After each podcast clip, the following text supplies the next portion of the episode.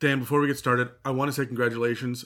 Spidey Rich, which is one of our very active mailbag members, people hear us talk Oh, yeah, about Spidey yeah. Rich all the time, got married last week. Oh, fantastic. So congratulations. Uh, he's on Instagram, Spidey underscore Rich, and he's got little honeymoon photos up and stuff. I'm following him the last like couple of weeks, and it's it's amazing. So I don't know, like I feel like like one of our our um, remote our satellite people out there Yeah. is just having time of their lives, and he's on honeymoon right now. I think so. Awesome. Well, I hope that they uh, sit down with this episode and uh, give it a listen while they engage in honeymoon acts. I, oh my god, are we background for honeymoon Oh. or wedding night? Someone's getting fucked while we're talking, that's for sure. It's, it's usually you. Yeah. What kind of homebrew tactics do you have when doing a water-based campaign that you feel you had to make to make being around water make a little bit more sense to you? Uh, I honestly had a whole bunch of stuff about drowning and um, breathing mechanics. I've gone off in the past on previous episodes about it. Yep. After last week's episode, I'm a little more comfortable with it now. Yeah, The, only, the only thing that I would probably do is say that if you are in active combat, so you know you have a number of rounds equal to, or number of minutes equal to your Constitution Yeah, modifier yeah. plus plus one. I would cut that number in half, so it counts as double the amount of time if you're in active combat. Well, you're putting in a little initiative. bit more effort than Yeah. just lazily swimming down. Yeah, that makes sense. So ju- I just want them to avoid underwater combat a little bit more. Yeah. Um for me, honestly, I as a DM avoid that. We've always uh said, especially when it comes to combat, that water and doing like open air combat, that adding that third dimension causes a whole slew of issues.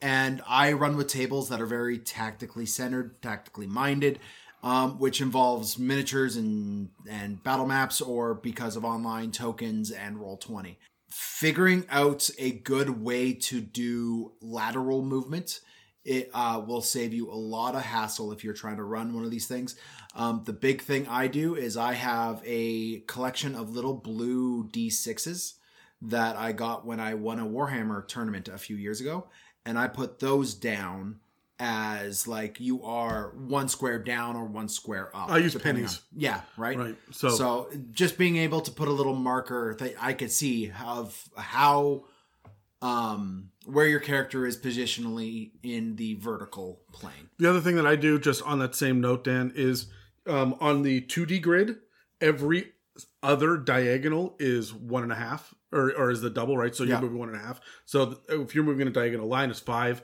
then 15, then 20, then 30. Yeah. When I'm doing 3D combat at all, everything is a one to one. And that's just rules for everybody. Well, you just don't want to do Pythagoras. I, I I can't, and I can't expect anybody else to as Yeah, well. that's fair. It's a Mimic, the Roundtable Dungeons and Dragons discussion podcast, where you never know what you're going to get.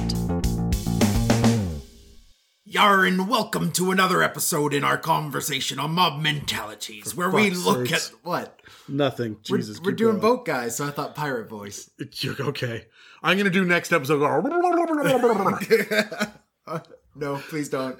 As a Warcraft player, I can't handle you being a Murloc the entire time. Anyways, Anyways, so anyway, welcome to another episode in our conversation on mob mentalities, where we look at some of the aquatic humanoids out there that make up the enemy armies in Dungeons and Dragons. I'm Dan, and with me today is Adam, and this episode is called Sahuagin. Sahuagin? so Sawajin. Sawajin? Armies, underwater odd marauders. underwater odd marauders. I like the tongue twister ones, to be honest. I do. I know you do. Yeah. That that's why I did this. Yeah. We have reached out to our army of friends and allies to help us break down what a Sahuagin army looks like in 5th edition. First, though, before we jump off the deep end, or jump into the deep end, let's discuss the pronunciation of the stupid fucking word. Officially speaking, according to actual sources like uh, Jeremy Crawford and Chris Perkins and whatnot, it's Sawajin, Sawagan, or Sahuagin.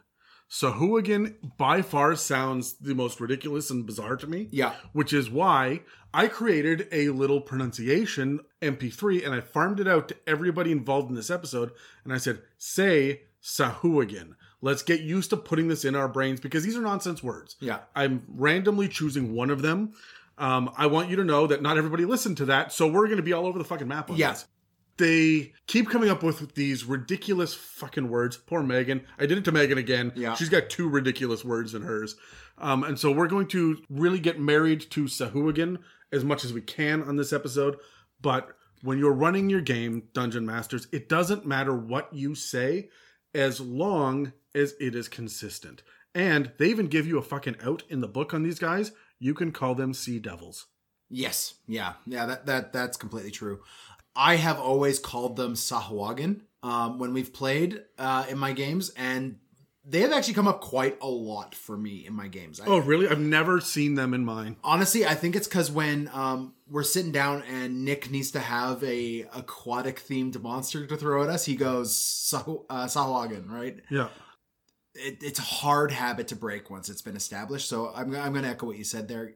If you've got something at your table, just be consistent with it, right? There are some hard and fast ones that are not difficult, like it's uh, as Asmodeus, not Asmodeus. Yeah. One Right. of them is, is Mozart. Yeah. Yeah. This isn't one of those. This one, you could be a little bit more flexible. Honestly, if I was really on my A game, I would have the four or five different pronunciations on the table, and I would say that one is in Dwarvish, this one is in Oh, Common, yeah, this one is in. Elvish, right? So that you would hear it over and over and over again, and it wouldn't matter what the players say. Yeah. Any one of them would be okay. However, for consistency's sake, for for the world building aspect of your own campaign, you, the dungeon master, should be consistent when you say this Sahuagin moves from here to here, right? Yeah. So Also, as a DM, when you start using these guys, you're going to have to do a little bit more legwork than what we have seen with the other mobs provided. or um, fin work, Or fin work. flipper work. Now I'm thinking about dolphins. I didn't just call Brad a hairless man dolphin. You, you relatively did, and like he took it personally. I, I, Sorry, Brad. I'm not Anyways, sticking up your blowhole. what's the purpose of this conversation? oh man, this conversation is Finn. Oh, okay. Anyways, you are going to have to do a little bit more legwork with them because, as with the ambiguity of exactly how to pronounce their name, there is a lot of uh, emptiness when it comes to support lore wise when it comes to the Sahuagin. In fact, a lot of the lore we see is closely tied with sea elves specifically, right? So um, before we really dive into what we see with Sahuagin, Sahuagin, I want to look at sea elves. Sure. Uh, look, looking at the natural enemy of these mobs gives us an idea of what the mobs themselves are like. Yeah, and when a mob is so under Supported, supported, yeah. like these are, you got to go where you can to find information on them, right? So we're going to start off in the Storm King's Thunder. Sea elves, in this instance, use the merfolk stat block and are typically favorable to the party. They also have some minor changes to that merfolk stat block. You encounter them whenever you're out on the ocean um, or in the sea here. Now, these small changes to the merfolk stat block um, include the fact that sea elves, shockingly, are elven and thus gain the elf subtype. They also have fucking legs, and merfolk don't. Yes, They, right? They've got fish tails. Yeah. Um, they're also chaotic good, which merfolk, I believe, are neutral, if anything. Right, uh, but that's exactly what we're talking about. You look at this chaotic good, and polar opposite on the alignment chart is lawful evil, which is where this Sahuagin Sahuagin lives. sit, yeah. Next, as with all other elves, they do get advantage on saves versus charm effects and are immune to any sort of magical sleep effects. Sure. They also are a water race that has dark vision to it stock. So, Yeah, well, I mean, wizards learned with Tritons eventually, right? The reprint got well, well, the thing is, like, Storm King's Thunder was relatively early. Yeah. Like, they didn't necessarily learn their lesson with Tritons. They just built the Sea Elves, and that's what made them learn their lesson. Right? By going, oh, shit, yeah, we should totally give them dark Oh, vision. I thought it was a bunch of people that were bitching, but I mean, merfolk don't have no. dark vision either, which is. Anyway, look, I've got. I'm, I'm going to talk about it later in the episode. I've got a thing about the dark vision. Yeah, so. cool. We mentioned it last episode, and I want We mentioned it a lot. We really need to stop harping so much on dark vision, but we won't. but we won't. Anyways, um, they also speak both common and elven. Sure. Okay, that makes sense. Eventually, we did get a little bit more info on sea elves in Mordenkainen's, where they became a playable race. Here we see that on top of the generic elf stats, they got a small boost to con scores, the ability to speak Aquan on top of their common and elven, and proficiency in spears, tridents, light crossbows, specifically light crossbows, not heavy, and nets. A lot of these have, uh, hey, these guys like fishing. Yeah, like that makes sense to me. Yeah. Um, they also gain a swim speed of 30 feet and can breathe normally in air and water. Now, this is important. Um, last episode, we did bring up uh, drowning mechanics, and Yep. we had a question pop up on the Reddit about how to handle speech underwater and, and stuff like that. When it comes to someone like a sea elf who says specifically and explicitly that it can breathe air and water equal, zero penalty Absolutely. right? However, if you are just trying to hold your breath to survive as you swim through the twilight zone, you're gonna lose large swaths of your air as you speak. well, according to sage advice, Jeremy Crawford just straight up said, if you talk, Oh, your air's gone. You're drowning. yeah, you are in choking mechanics. Yeah, and um, honestly, because of how generous the normal just holding your breath mechanics are, I'm okay with this. Yeah. It really makes your spell cast- casters have to think about what they're doing. And if you've got a storm sorcerer who uses the subtle spell meta magic, I mean, Yeah, you're fine. you're fine. this, this gives sorcerers a little bit more utility. Yes, and Which- they need it. They yeah. do. The other thing that uh, sea elves get, and this is uh, one of the coolest things in my opinion, we see that they have a special affinity to the creatures of the water, and because of that, they have an ability to communicate with uh, rudimentary signs and sounds with any beast that has a swim speed. This is very Aquaman. Yeah, I guess. I mean, it's not a direct language. That yeah, they, it, it- have. it's it's rough. Com- like it's, it's like you get- rangers with with animals, right? Yeah, um, I, I would get a lot of this feel as well with furbolgs. Furbolgs get that same. They could talk with plants and animals, but like, It's very Crocodile Dundee. yeah, yeah, you're not wrong. There are now a couple interesting lore ideas we can pull from the Sea Elf stat block because this is the amount of work we have to do to get some lore into this episode. Yeah. Um, first, sea elves can functionally live full time in the water. Their innate proficiencies show that they prefer light piercing weapons that won't burden them in the waters, hence why they get a light crossbow and not a heavy. Sure. Okay. I would also say a hand is probably a bit too weak for use in the water. Like it's more of a specialist assassiny weapon, and I don't see sea elves as caring- Assassiny, yeah, that's fine. They don't really care about hand crossbows. Yeah. Um, they also get that bonus to con and dark vision, which to me implies that they like to swim to the depths of the twilight zone that we talked about last week. Except they can't make it that far. At 500 feet, which is still in the sunlight zone, your bones break. Uh, yeah, Uh, this but is there is a con save to that, yeah, but for every and they get a bonus to con. So I, I think that's where they're leaning with the mechanics. right, but you you still have to go down another 150 feet, which means that that save gets harder and harder and harder and harder as you go down. Oh, yes. Like, that sucks. I would say the con save is equally about uh, the temperature. Yeah, but I, I would say it's pressure as well in that respect. Now, the reason why I did want to go in this route is because you read the flavor text in Mordenkainen's, and it does lead you to believe that the sea elves in eras past had found portals to the elemental plane of water somewhere in their travels of the deep. And thus, you can find sea elves thriving on the elemental plane of water to That's cool. Yeah. right? That is that's that's badass. I, I I really like that idea of where they swam deep enough to find this. I assume that so Sahuagin are also on Uh, the elemental plane of I- water as well. Yes, but I I I would actually say far less of a number.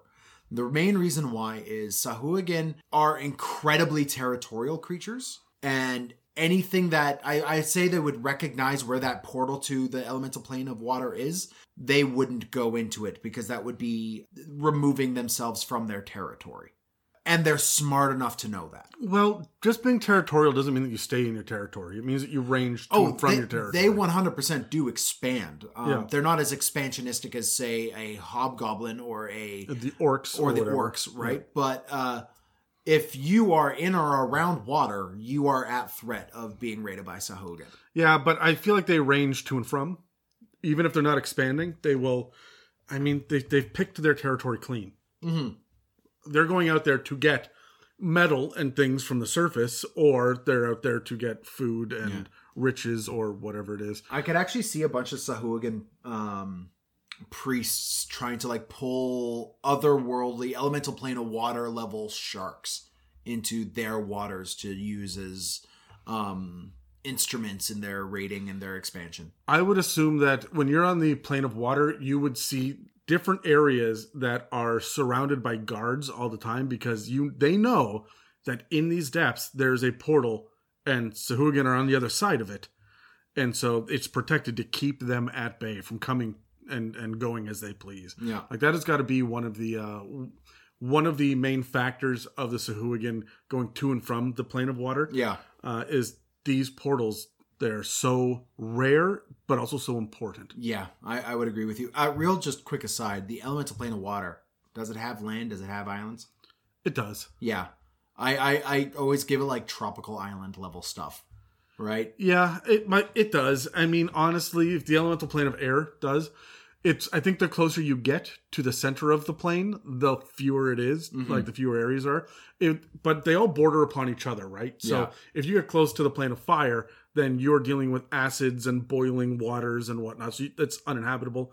Um, the elemental plane of air gives you storms. Land gives you islands, right? And so, and they all kind of touch. Yeah. in different ways. That so. that makes lots of sense. I like that. Anyways, so um knowing that sea elves then delve too deep, um, I do want to start pulling some attention to the Sahuagin here. Um, as we mentioned, they are fiercely territorial and consider the entire sea to be their domain. Any intelligent society or creature infringing on their land are swiftly targeted and taken out, often by bellowing on their eerie conch shells to call it a hunt, which often includes Sahuagin's favorite pet that I mentioned earlier, sharks. Coastal villages have taken to naming the Sahuagin sea devils, because as a race, these fishy fiends have no mercy or compassion, and if they deem you are trespassing on their seas or near their seas, they will hunt you down and slaughter you and anything else in the general vicinity of you when they find you. Interesting sidebar. When I was doing my research, the idea of being called sea devils is considered a racial slur to the Sahuagin. I would imagine so. In Pathfinder, however, it's the same thing. They're still Sahuagin and they're still called sea devils by the land dwellers, but they've embraced it and they use it as a fear tactic, Cool. which I thought is a really interesting spin on this this slur. So Yeah, we had once. Uh, what was it? You had a devil that we fought in one of our games that was like. Uh, it was literally a sea devil. Yeah. Yeah, and it was uh, it was a mini from Pathfinder because they look so different, Mm-hmm. and it looked more demonic, and so I wanted to lean into uh, an aquatic devil of some sort that would Yeah. make a deal with you.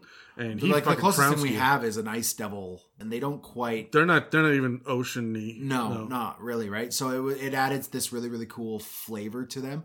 There are a lot of aquatic demons. You get your Hezrous and your Wastriliths and stuff. There's not a whole lot on the devil side. No, no, I, I think that's because a lot of the demons tend to be like wet and moist, and and they Hold on, hold on, hold on, hold on, hold on. Moist. You didn't have to do that, but all of the devils go fire, right? And they go uh, yeah, the only chain and the only like, real water that I that. I expect to see anywhere in the nine hells is the river Styx, and you're not fucking around in that. Now, Sahuagin, I mentioned sharks earlier. They do have a close tie with those real world terrors of the ocean. And the god they worship, Sekolah, is primarily the god of sharks. So it tracks. This further increases tensions with our favorite blue hued elves because their main deity, Deep Shaseshus, I can't say that name probably. Sasha, Sashelas, Yeah, Sashelas. Yeah, um, that elven god of the deep is a uh, sworn enemy to all shark kind. Which, okay, Cool. that you're an ocean god and you hate sharks, huh? sure. I mean, They're they're a valuable part of the ecosystem. Like that one kind of sh- stunned me. His image is a dolphin. That's why. Oh, okay. So this rift between the two races has become so ingrained that Sahuagin, in their very evolutionary path, have worked out ways to help them in this war. Mutations in the Sahuagin brood are common, with hardy young being born with four arms or fins and wide shark like jaws. There is also a rare chance that a Sahuagin born close to some sea elves will be born as something called a Malenti. Malenti are physically identical to a sea elf in every way, but retain their brutal Sahuagin minds. And friends, Sahuagin are some of the smartest mobs we've covered. Like they are authentically brilliant compared to an orc or goblinoid or Yeah, they're they're more on on par with your Yuan-ti. Yeah. Definitely. Yeah. Now, Malenti are often used by the shockingly intelligent fishmen as spies and assassins, infiltrating sea elf villages and weakening them to make the coming invasion that much easier. This is so common that most sea elves live in constant fear of this and have become extremely xenophobic. I mean, they're elves. Sure. Um, but they're also suspiciously paranoid if the hint of a Malenti in their midst strikes. That's a great way to fuck with sea elves. You just walk in and be like, hey, hey, uh, I know that you guys don't like us right now, but did you know that there's a spy among you? Well, yeah, but if you have a sea elf in your party as well and he's not from their tribe, Oh, that's a problem. that's a problem, right? They're not just going to let any other sea elf in either. Now, sea elves are chaotic good, but this is the one thing that makes them very isolationist. And I like that because they really build up this uh, this feeling that sea elves just want to be there to help out. They just want to be there to be the dudes of the ocean that help, right? They're just a bunch of surfer bros with blue tanned skin who want to, you know, make sure everybody's living the island life. But then you have this one fucker that comes in and tries to, you know, monetize everything and they they go to shit. Fuck you, Jimmy Buffett. Dan, you took me on a ride for that. I was not expecting that. All right, so we by looking at sea elves, Yeah. we can see with the way that they operate, the fact that the uh, Sahuagin obviously are willing to infiltrate. They're smart enough to do that. They are tacticians. Yeah. There's nothing in the lore that tells us that they are tacticians. No, we got to draw it from their stat blocks. Yep, and we have to look at at Sea Elf and uh, Triton lore to get that right because those are their two sworn aquatic enemies. Yes. Um, there's not a whole lot about Sea Elves and Tritons working together. Strangely, No, I, honestly, they they feel the feel like they fill the same boot almost. Uh, that's very different in my head. When you look at even the artwork Well, for Triton versus yes, the Sea yes, Elf, they're true. Tritons are far more um, naturalistic and barbaric. Mm-hmm. They are they're going to be the the barbarian tribe to the Rangers range or to the Sea Elves Ranger. right? Yeah, yeah. So uh, we're still out in the wilderness, but they're two different flavors, two sides of the same coin, um, in my opinion.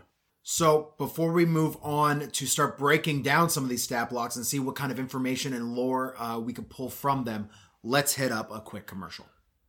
Did you hit record? Yeah, go ahead. So, as some of you have noticed, obviously, Dan and I launched a bit of an informal side project where we go through one of the Dungeons and Dragons publications at a time and determine the pros and cons and our overall thoughts. And the first one we did was Icewind Dale, Rime of the Frost Maiden. We went over almost every page, covering moderate spoilers for the adventure without giving the ending away. We covered things that interest players or may be useful to dungeon masters to get inspiration from. I always love going through the monsters and the items and the player options. I really enjoyed seeing all the different forms of the Frost Maiden and investigating everything about her frosty lair to her maiden head. Dan? What the fuck, man? I need you to take these commercials way more seriously. I show up every time with the utmost professional attitude. Ah! What? You? Professional? Yes. Professional what? Dick? At least I'm not an amateur dick. I don't. What? I. What? What? What is your problem? What's an amateur dick? Well, I don't know. Obviously, by definition, it's a dick that doesn't get paid. Does your dick normally get paid? I mean, it should. Well, I'm not sure that Canada's ready to reintroduce the penny, Adam. Go fuck yourself, Dan. it should be getting paid in pounds, if you get what I mean. You can pound it on your own time. We're trying to record a commercial. Okay, anyway, Dick, we're going to periodically continue working our way through new releases as they come, Gross. as well as discussing some of the published material from Wizards of the Coast that has already hit the shelves. There's a lot of info out there for 5th edition, but not every DM or player knows which book to pick up next or what to expect from an adventure module. After all, there's some great additions to the library, and then there's, well, Rick and Morty versus D&D. This series is going to be sporadic and unscheduled. So keep your eyes out for these and let us know if you agree with our assessments. We hope that you'll be able to use the series as a guideline for which books deserve your attention for your own personal needs as a D&D player. But keep in mind that they're going to be full of moderate spoilers for the adventures and they aren't meant to tear into specific mechanics or stat blocks. As we go on, you'll be able to find previous Legend Lore episodes in a playlist on our YouTube channel, or check out the episode guide to see what books we've already covered by looking at the post on r slash it's a mimic on Reddit. Now, let's get back to the episode, shall we? Fuck, one of these days we're going to record a normal fucking commercial. I highly doubt it. Well, whose fault is that? Mostly yours. Disagree. So, Adam, as we are about to dive into these stat blocks, I just want to say all of the stat blocks we're covering today, you guys can find in the Monster Manual or Ghosts of Saltmarsh. We also leaned on uh, Mordenkainen's Tome of Foes and Storm King's Thunder for some additional research into these guys. Like we said, to find any sort of lore or information is a bit of a stretch, right? Yeah. So, so we we really dusted off our librarian boots this week. We, we rolled a used library from Call of Cthulhu. Yeah. Hey! Starting us off with a bang, really, is Dave and Eberron breaking down the Sahuagin stat block. Hey everyone, Dave here, coming to you from Khorvaire again, as per usual. I was talking to Adam and Dan the other day, and we got talking about Sahuagin, and uh, there was a couple of things that they wanted me to go over. Now, I absolutely love the aquatic theme, and these guys tend to work their way in just about every time because they're the perfect. Uh, I mean, I don't want to use the word fodder, but let's be honest, it's fodder for your your seagoing adventures. Uh, I mean, they're medium humanoids. They, they they swim. They can be up on the land. They're amphibious, right? They're they're a little bit of everything. They can ride sharks, which I thought was really cool. But we'll we'll get into that in a second. But I mean, these guys they like they've got an armor class of about twelve, so they're easy to hit. But their hit points are four d eight plus four, which sounds like a lot more than it probably comes across as. It's you know an average of about twenty two, but I mean these guys are hittable. Uh, they do have a speed of 30 feet and a swim speed of 40. Uh, so I like the idea of having these guys, you know, kind of attack your ships, being raiders almost. Uh, their strength, dex, and con, uh, as well as intelligence and wisdom, are all a little bit above average, between a 10 and a 13. Uh, but their charisma is a little below at a 9. For skills, they get a perception of plus 5, and their senses uh, are dark vision out to 120 feet, which is pretty darn far, and a passive perception of 15. The language they speak is Sahuagin. Now these guys are a one half CR, so again, they're not as strong as, as you know they might come across as. Uh, for their abilities, they do get one called Blood Frenzy, all right, and this gives them advantage on melee attacks against creatures that don't have full hit points. This could make or break an encounter. How many of you guys, players or DMs, uh, have your PCs come in to a new session as, as not up to your full hit points. I mean, they always love the long rest and short rest, but I mean, it is often where they, they are not at their, their full hit points when an encounter begins, and this can actually really make a big difference in that. Uh, they do get the limited amphibiousness. Uh, I got that first time. I'm pretty proud of myself. Uh, the Sahuagin, they can breathe air and water, but they can't be out of the water for more than about four hours at a time or else they suffocate. They do need to, to jump in and get a little wet here and there. Uh, they also get an ability called Shark Telepathy, and, and they can just magically command any sharks within 120 feet uh, using their limited telepathy. Now, it doesn't really get into too much of what the limited tele- telepathy is uh, in the stat block, but I assume it's just simple commands. Uh, you're not going to be able to have complex conversations with it. For its actions, it does get a multi attack, so it can make two attacks one with its bite and one with its claws or spear. The bite, it's uh, plus three to hit, five foot reach, and it does 1d4 plus one piercing. The claw is a plus three to hit, five foot reach, and also does 1d4 plus one, uh, but this time it's uh, slashing damage. Now, the spear, uh, it can be a melee or a ranged attack, as spears are known to do. Uh, it's a plus three to hit, five foot reach, with a range of 20 or 60 feet, and that does 1d6 plus 1 piercing. Or it does 1d8 plus 1 piercing if used with two hands to make a melee attack. Uh, now again, I already I already spoke about this a little bit. These guys are great for being boarding parties. If your guys are on a ship between here, there, or the next place. I mean, I use Eberron a lot, so if my guys were going from Khorvaire to Xen'drik or Sarlona. Maybe they'd come across some of these guys. Maybe they'd be raiders with like pirate islands up in the Lhazaar Principalities. Uh, or if you're a fan of the Forgotten Realms and Faerun, uh, maybe this is something you run into uh, on your journey to Chult. Now, again, this blood frenzy ability that they have, you can make this work to your advantage. Uh, and literally pun intended i suppose the the advantage on an attack roll is is something that is just absolutely i mean it's hard to put a dollar value on it i had a barbarian a triton barbarian who had an, a magic item called uh, the knuckle which was just like brass knuckles and they ran around punching stuff because the knuckle just gave them advantage to hit i mean a guaranteed hit even with you know one damage uh, plus strength a guaranteed hit is far more powerful than you know maybe a d8 uh, for damage rolls. Like because you'll then you only get it part of the time right?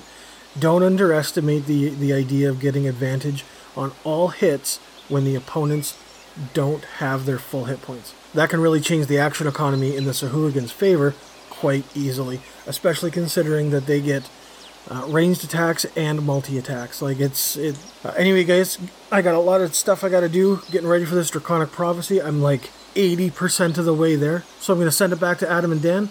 You guys can always find me on the r slash it's a mimic subreddit, and I will talk to you guys next time. I get why he did it, but he was calling the base creature here fodder. Do you agree with him? 48 plus 4 for a CR half? This isn't fodder. This is a threat. It is a threat. It is a threat in tier one, but you are going to run into a lot of them, and you're going to have Sahuagin bodies littered about the playing field, Yeah. right? And that's just how it's going to be.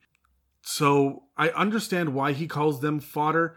They're not fodder like hobgoblins look at goblins are fodder. No. The way that Yeenoghu looks at gnolls. that gnolls, your standard run of the mill gnoll, that's fodder. These guys are still very much a part of the society. There is a purpose for every one of them, and they are the strongest of the strong to even be able to live this long. This is a warrior culture mm-hmm. that has had to survive this far. And just because they're friends with sharks doesn't mean that they have an easy time under there. They're still prey. Though oceans are scary places. Yes. And it does not take much to die alone down there. So fodder, No, hell no. I'm, I'm, I'm with you on that one. They're not fodder. Dave runs a tactical game, He right? does. And that's why he sees them that way. He wants the really cool abilities. There's And a thing I've noticed with a lot of these stat blocks. The the base level creature is always going to be this lower CR. It almost feels like they're inviting DMs to be like, "Hey, add a class level to this." I see. Okay, first of all, I resist the shit out of that. Do not add class levels to your mob monsters. You cannot effectively balance your game that way. There's no possible way to do that. Not not the majority of them. I would say maybe like a big bad evil guy would be the only one I would do with that. But like they're they're they it feels like they're trying to get you to be like, "Hey, add something, add your own flavor here." Right? Yeah, but that flavor should be the environment or the others that are with them. Uh, These are your base population. I don't walk down the street and go, you know what? I would like to add soldier uniform to that random pedestrian over there. That's what these guys are, right? Like that guy needs to be in a don't go gladiator peop- kilt. You don't go people watching like I do. no, when I go people watching, I go, which which one of you is the most likely to be a serial killer?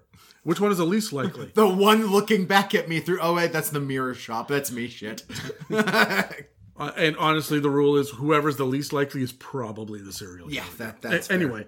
No, I, I look at these as these are citizens. They're NPCs. These are shopkeeps. It's just their society runs like Klingons. Yeah, Your uh, that's that's your average Klingon to, is yeah. not fodder. They're not. They're not sitting there going, "I wish I was a warrior." No, every one of them's a warrior, motherfucker. Yeah. I'm just a warrior bartender and a warrior barkeep. That's the same thing. And a and a warrior uh, drink tender. Oh yeah. shit, that's the same thing. ale slinger. anyway, they have different jobs and different roles, but they're all still fighters and warriors. And you see that especially with the Sahuagin. Yeah. Right? The fact that you get to see them be they're all equal except these handful of special ones that we'll be talking about. What's a warrior sommelier look like? Just taste this red wine, or I'll kill you. I, I honestly, I went. What is the most innocuous, like unwarrior like job I could think of? And my mind immediately went to the guy who tells people that there's oaky notes in their fucking wine. That dude's an asshole. Well, I'll tell you this right now. Uh, Sahuagin sommelier always attacks from port. Very nice. I Thank you. Thank you. Anyways, um, my, my favorite thing about the Sahuagin is that we get another proper lawful evil society here. sure. Yep. We don't get a lot of lawful evil in our mobs. A lot of it is true evil or like um, neutral evil or chaotic evil. We get a lot of that shit, especially because of just how many freaking demons there are that travel in mobs as Yeah. well. So Now, when it comes to lawful evil, there's something I want to get out there. Just because their society's lawful evil doesn't mean that they will murder your PCs on sight. the idea of being lawful evil gives the impression of being civilized, of there being a more more civilized society um, or a mindset about them. Do you feel it? I think they legit have towns underwater. I do, I do as well. Right. I don't think that being chaotic necessarily means that you don't have a civilization. You look at elves, Mm-hmm. right? Like they got they've got towns. You look at some fae, they've got towns, Yeah. right? Like chaotic doesn't mean that you don't, but you can't be lawful. You could be a lawful barbarian tribe, but you still have your rules, your laws, your rituals, Yeah. your rights, your your way of living, and it's your society exists and is cohesive. It's often xenophobic. I mean, Yeah. that's how D and D works, right? But I think people are more quick to have a knee jerk reaction to say that yes, it's more civilized. Sahuagin aren't.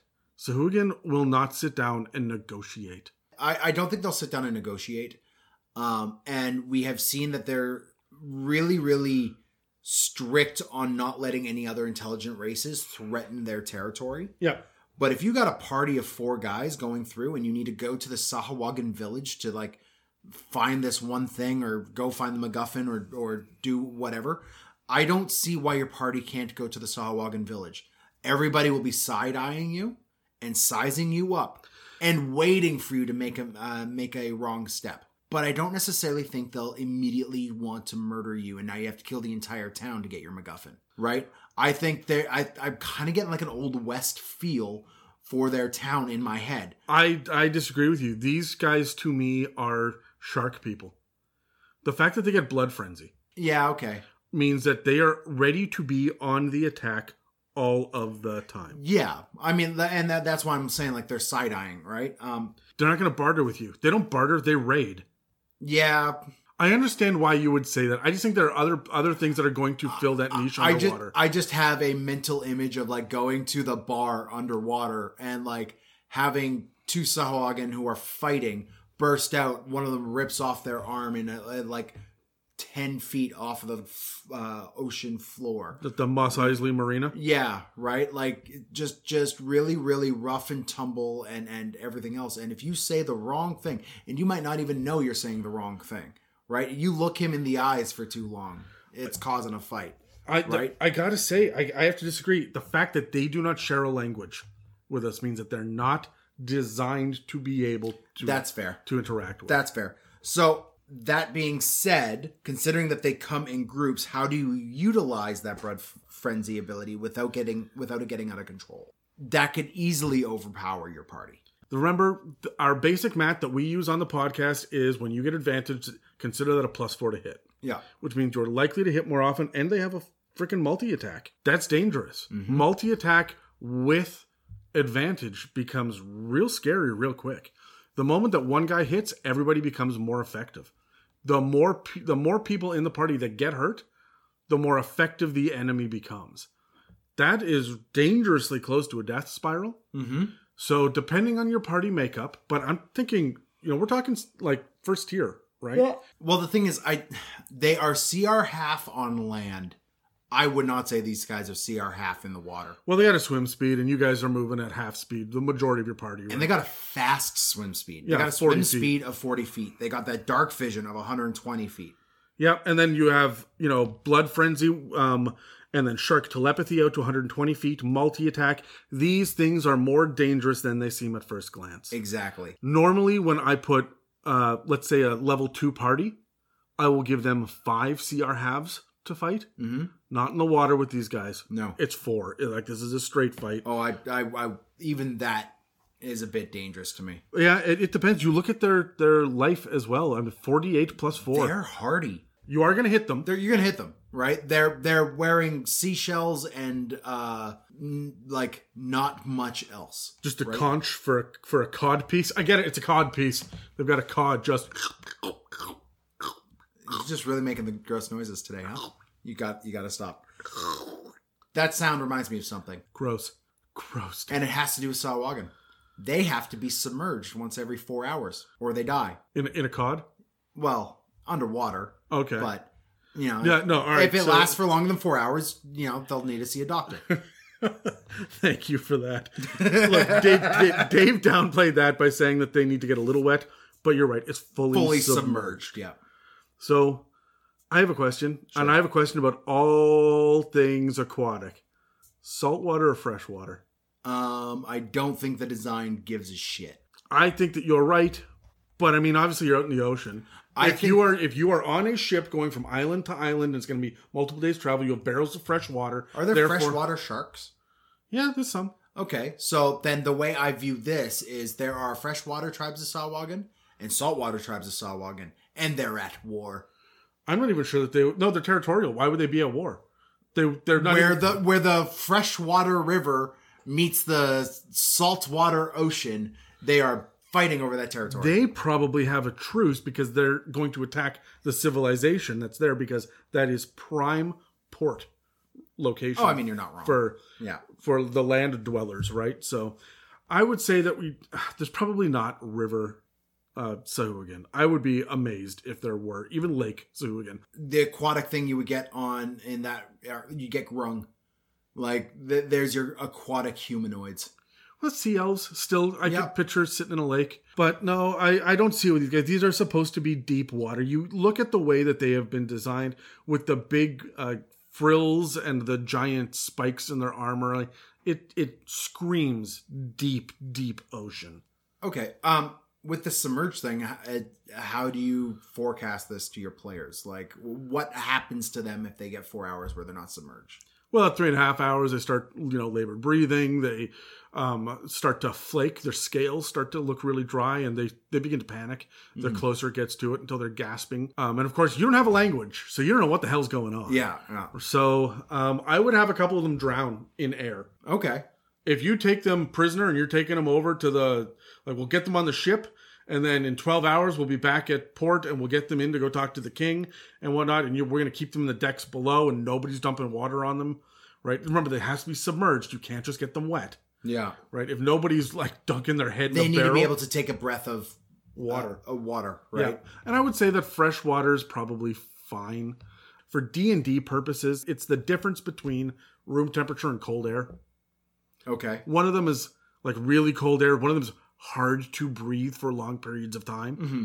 And one of them is a lot easier. But I'm going to give it to you. You're doing your best. So, Okay. Well, the base stat block aside, let's start looking at our first of the uh, specialized Sahuagin. Kyle is in the Tomb of Horrors right now, breaking down the Coral Smasher. Thanks, guys. This is Kyle coming to you again from the Tomb of Horrors on the Sword Coast. I was just clearing out some of our more recently deceased adventurers that seem to be suffering from an acute case of flattened skull when I was reminded of the Sahuagin Coral Smashers.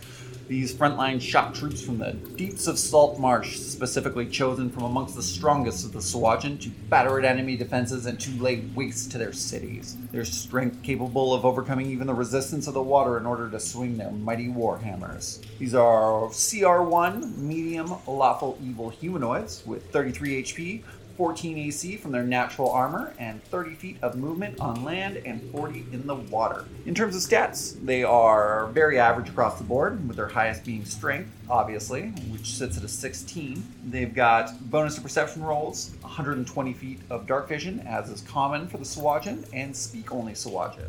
In terms of their abilities, they've got all the regular Sahuagin ones uh, with Blood Frenzy, Limited Amphibiousness, and Shark Telepathy. Uh, what sets them apart, however, is their Siege Monster ability, which allows them to do double damage to buildings and structures. We'll come back to that in a minute. On top of that, they also have a multi attack where they can either make two Warhammer attacks that have a plus 5 to hit, dealing 1d8 plus 3 bludgeoning damage, or one bite and one claw attack also with a plus 5 to hit, but this time only dealing 1d4 plus 3 piercing damage. Now, these are very niche monsters. I don't see them coming up in a lot of regular battles unless maybe you have a Warhammer fetish like I do.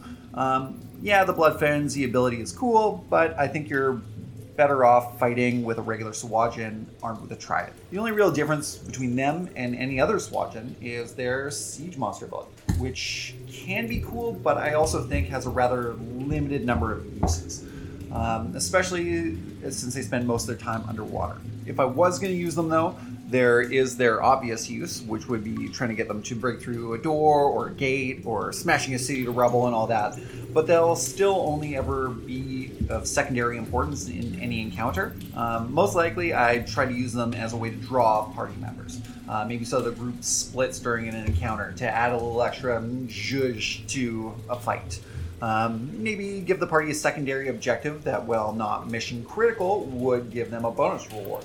For example, maybe the party has been hired to protect a village from Sahuagin raiders. But during the battle, the town's elder notices that coral smashers are targeting the village's windmill or whatever important structure they might have. And the elder pleads with the party to please save it, save it, and offering more money or an item of value if they do. Or they could be used uh, for a time sensitive objective. Like the Sahuagin are falling back as the party advances, and uh, before they do, they're trying to uh, destroy a statue of great power before it can fall into the party's hands. I mean, personally, I don't really see much use for these guys outside of highly specialized scenarios, uh, but that's just my humble opinion. So take it as you will. Um, anyways, guys, I gotta get back to lewd, uh, I mean, autopsies. Yeah, autopsies on these adventurers. Uh, so until next time, Adam and Dan, back to you. Okay, so before anything, I want to address the one thing that Kyle got wrong that most people get wrong about the Sahuagin, and that is that the standard Sahuagin does not carry a trident. They carry a spear. And that's not Kyle's fault. Even the artwork in the basic uh, Sahuagin in the monster manual has a spear that looks suspiciously like a crude trident. Yes. So I had to look up what the difference is. So I'm going to break it down really quickly. Okay. Spears are simple weapons, tridents are martial. Okay. Tridents are worth five times what a spear is worth in a shop. Takes more effort to build one. That makes sense. One gold to five gold. Yeah, a spear is a sharpened stick. Let's be honest. Can be, yep. Yeah. Spears weigh three pounds, while tridents weigh four. There's more pokey bits. Yeah. Uh, and other than that, they're identical. They both do 1d6 piercing damage. They can both be thrown. They have the same range of 20 feet or 60 feet with disadvantage. And they both have the versatile property, which lets them use a d8 as a damage die if they're wielded two handed. So, Dan, do you care? No. Would you make the change for flavor's sake? Yes. Yeah. You would just I, give them I, tridents? I, well, I, I would give them the crude spear, like the crude trident thing that, like, That's in the artwork. right? And um, I would, I wouldn't necessarily call it a trident. I would call it a spear, but like, It's got three prongs. it's got three prongs. It's got multiple prongs. You're, uh, well, if it has two if- prongs, it's a bident. If it has four, it's a quadrant, which drives me nuts. Quad, quaddent. quaddent. Yeah. Um, Fuck. what is Aquaman's trident in? It's five. It's a quintdent. Oh, quintdent. Okay. Look, I'm with you. I would I would flavor it as well, but the higher up you go with any sort of goblinoid or orc stat or anything else, the more powerful they become, the better armor and weapons they tend to get.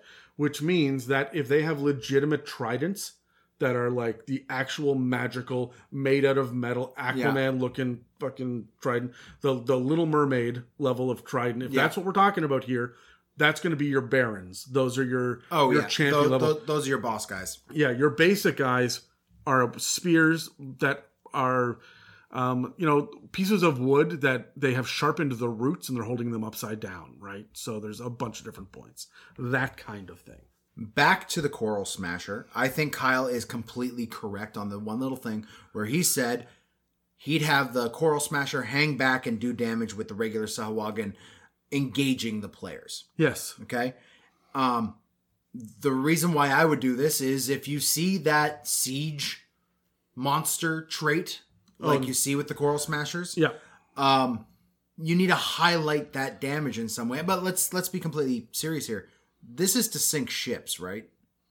Uh, yeah, they're sinking ships that are wiping out lighthouses. Yeah. I, they're taking out the piers so that you can't get to your ships. Yeah. That's what I'm. I this is not about knocking down the tavern. No, no.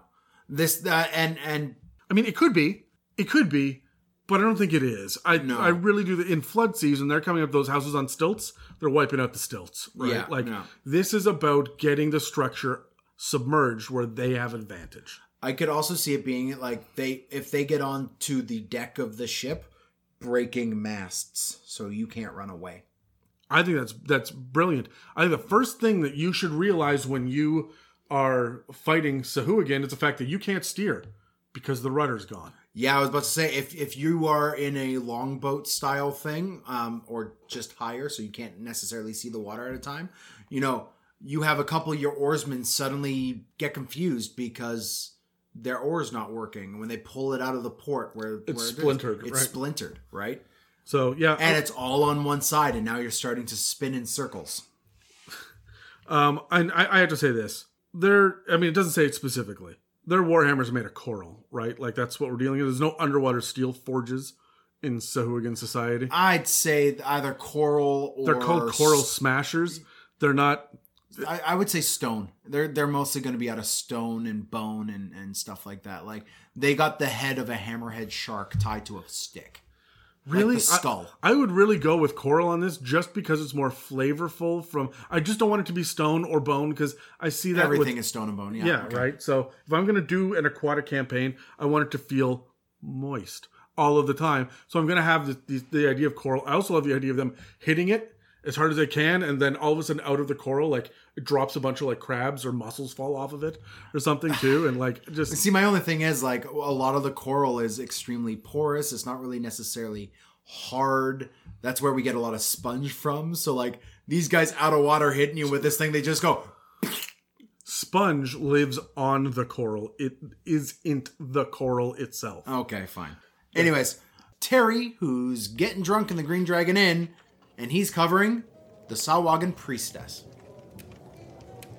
All right, thanks, Adam and Dan. Let's do it. Okay, I have Sahuagin Priestess. Man, I get I get all the good ones. I feel like I get all the good ones. Maybe everybody feels like that, or maybe uh, may, maybe Adam and Dan pick them for me sometimes, and maybe this time I just got what I got. But Sahuagin Priestess, I'm excited about this one. I was just talking when I was recording my mailbag episode a few minutes ago um, that uh, I want to dive much more into a cleric type character. Uh, that's the character that I didn't get to explore as much as I would have liked to, and so I want to try it in a different way and, and really delve into that class. And um, so then I got given this this creature, the Sahuagin priestess, which just l- looks at a cleric type character in a completely different way, just a, a sea dwelling, deep like sea trench dwelling, uh, raider of the shores, just bloodthirsty, um, and it's is able to, c- to control sharks and uh, and has Sahuagin warriors that just do basically anything that this person wants, and you're playing it as a support role.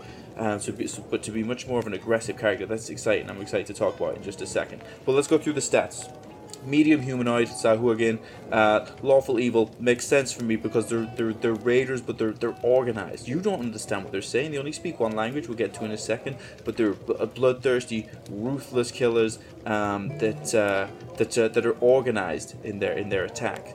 Um, so armor class 12 with natural armor. Hit points is uh, 68 plus 6, averages out 33. And you got a standard walking speed of 30 feet. I like that. But how about this? You got a swim speed of 40 feet. DMs, when I see an enemy with a swim speed like that, that's also an organized, tactically minded enemy. I'm fight. I'm leaning into it. I'm fighting them on the shores. The battle map is basically going to be half waves from the shore. It's going to be half beach. That may even be difficult terrain in itself. And I'm going to have the battle right on that line of where the shore is coming in and out. I might even roll a dice at the top of every round to see where the waves are, to see how much of the battle map is sand, how much of the battle map is water, and I'm using that swim speed that Sahuagin priestess and the other Sahuagin uh, to my advantage. How about that? You can take that. You can have that one for free. Okay, let's take a look at stats. Wisdom is their highest stat, which makes sense with their spellcasting ability. Uh, and then we also have an above average charisma and strength. You're getting plus one for each of those. And then uh, nothing too much with dexterity, con, and, and intelligence. Uh, it's 12 and under for those, but there's no real dump stats. It's a le- it's a lesser powered character compared to what it could be, you know. Uh, but there's no real dumb stats. They're well balanced, I think. Skills: we got perception, we got religion, dark vision, 120 feet. Of course, yeah, they live deep, deep down in the ocean, and uh, you know if you're if you're thinking battles with these, find a way to make that battle transition from the depths, if that's where your players are, up to the shore. There's multi levels to this that you can do. Passive perception 16 languages is just Sahuagin. So that means that unless you have somebody who speaks Sahuagin, I doubt it, either side does not understand what the other one is saying. So they do not understand the instructions that they're given between their allies, and they, they don't understand necessarily whether or not the other side wants to give up or, or, or what, what they're feeling. Just remember that. It's important to lean into. Um, so let's take a look at the abilities. Blood Frenzy fits in. I think it's a good ability to use as well. Limited amphibiousness, okay, that's fine. Shark telepathy, now it gets good. The Sahuagin can magically command any shark within 120 feet of her using uh, limited telepathy. Okay, remember this. You have a well organized, relatively intelligent character that understands battle strategy and is going to use it to their advantage. And you can organize sharks. That means you want to put one or more on a single target. That's the best tactic to go in with. Sharks naturally might attack separate targets or whoever they're thinking is their immediate threat, but when you can organize them, you're putting them all on one. Okay, so spellcasting. The Sahuagin is a sixth level spellcaster. Her spellcasting ability is Wisdom with a spell save DC of 12. That's, that means plus 4 to hit with spell attacks. She has the following cleric spells prepared. Cantrips, guidance, thaumaturgy. Uh, I like that. You know, there's a, hey, thaumaturgy is always good to throw in in your in your cutscenes, DMs. Okay, when there's like uh, basically water explosions going off to announce their arrival with the horns. Use thaumaturgy for that. First level spells, we've got four slots. We have Bless, Detect Magic, Guiding Bolt. Okay, seems strange because of how these creatures are, but Bless would be a big part of my game for this. Hey, you're you're organized. Okay, you're you're organizing your sharks to go on one on, on one target. Okay, so you might have three sharks on one target, a lower level enemy. I'm just using bless. I'm just gonna hold bless on there. As soon as I get to a, a more dangerous enemy, a little bit further in the day, that's when I'm likely to be using hold person, and I'm gonna couple that with my spiritual weapon as well, which is the second second level spell. And for third level, you've got mass healing word and tongues. Do not like tongues don't like tongues. Why would you give the Sahuagin priestess tongues? And now they can have in depth conversations. It takes away the whole language issue you'd have when you come across these people. Why is it there? It's not making the game better, it's just making the game more boring. Okay, actions. I'm going off on this one. I got really excited about this one. Actions. Multi attack. The Sahuagin makes two attacks one with her bite, one with her claws. Okay, bite, we've seen it a thousand times, right? Melee weapon attack plus 3 to hit, reach 5 feet. It's going to be hit 3 for 1d4 plus 1 piercing damage. And then claws, it's the same thing, but it's slashing damage. Okay, we know how that goes. Okay, I gave away my immediate thoughts on tactics, strategies, how I would play this character, but the big one I want you guys to take home is you can get interested with those shoreline maps Use your use your dice to decide where the waves are coming in, where they're coming out. Stick a Sahuagin raiding party on there. Half the battle maps beach, half the battle maps ocean, depending on where the waves are. You got difficult terrain in the sand. That'll be outstanding. That's what I'm taking away from that. Is how this uh, Sahuagin priestess made me think. Adam, Dan, back over to you. Terry, we always give you the good ones. yeah, we do. I love the idea of the shifting shoreline of, during battle it's fighting an, on the beach. Yeah. yeah, it's an amazing idea, and I'm definitely going to be using it in a campaign that I am currently running. Oh yeah, I'm I'm doing a pirate campaign, man. I'm gobbling like the, these series of episodes have come at a very fortuitous time. Like I literally gave them a boat last week after we talked about boat combat and how to staff a, a boat. boat or a ship.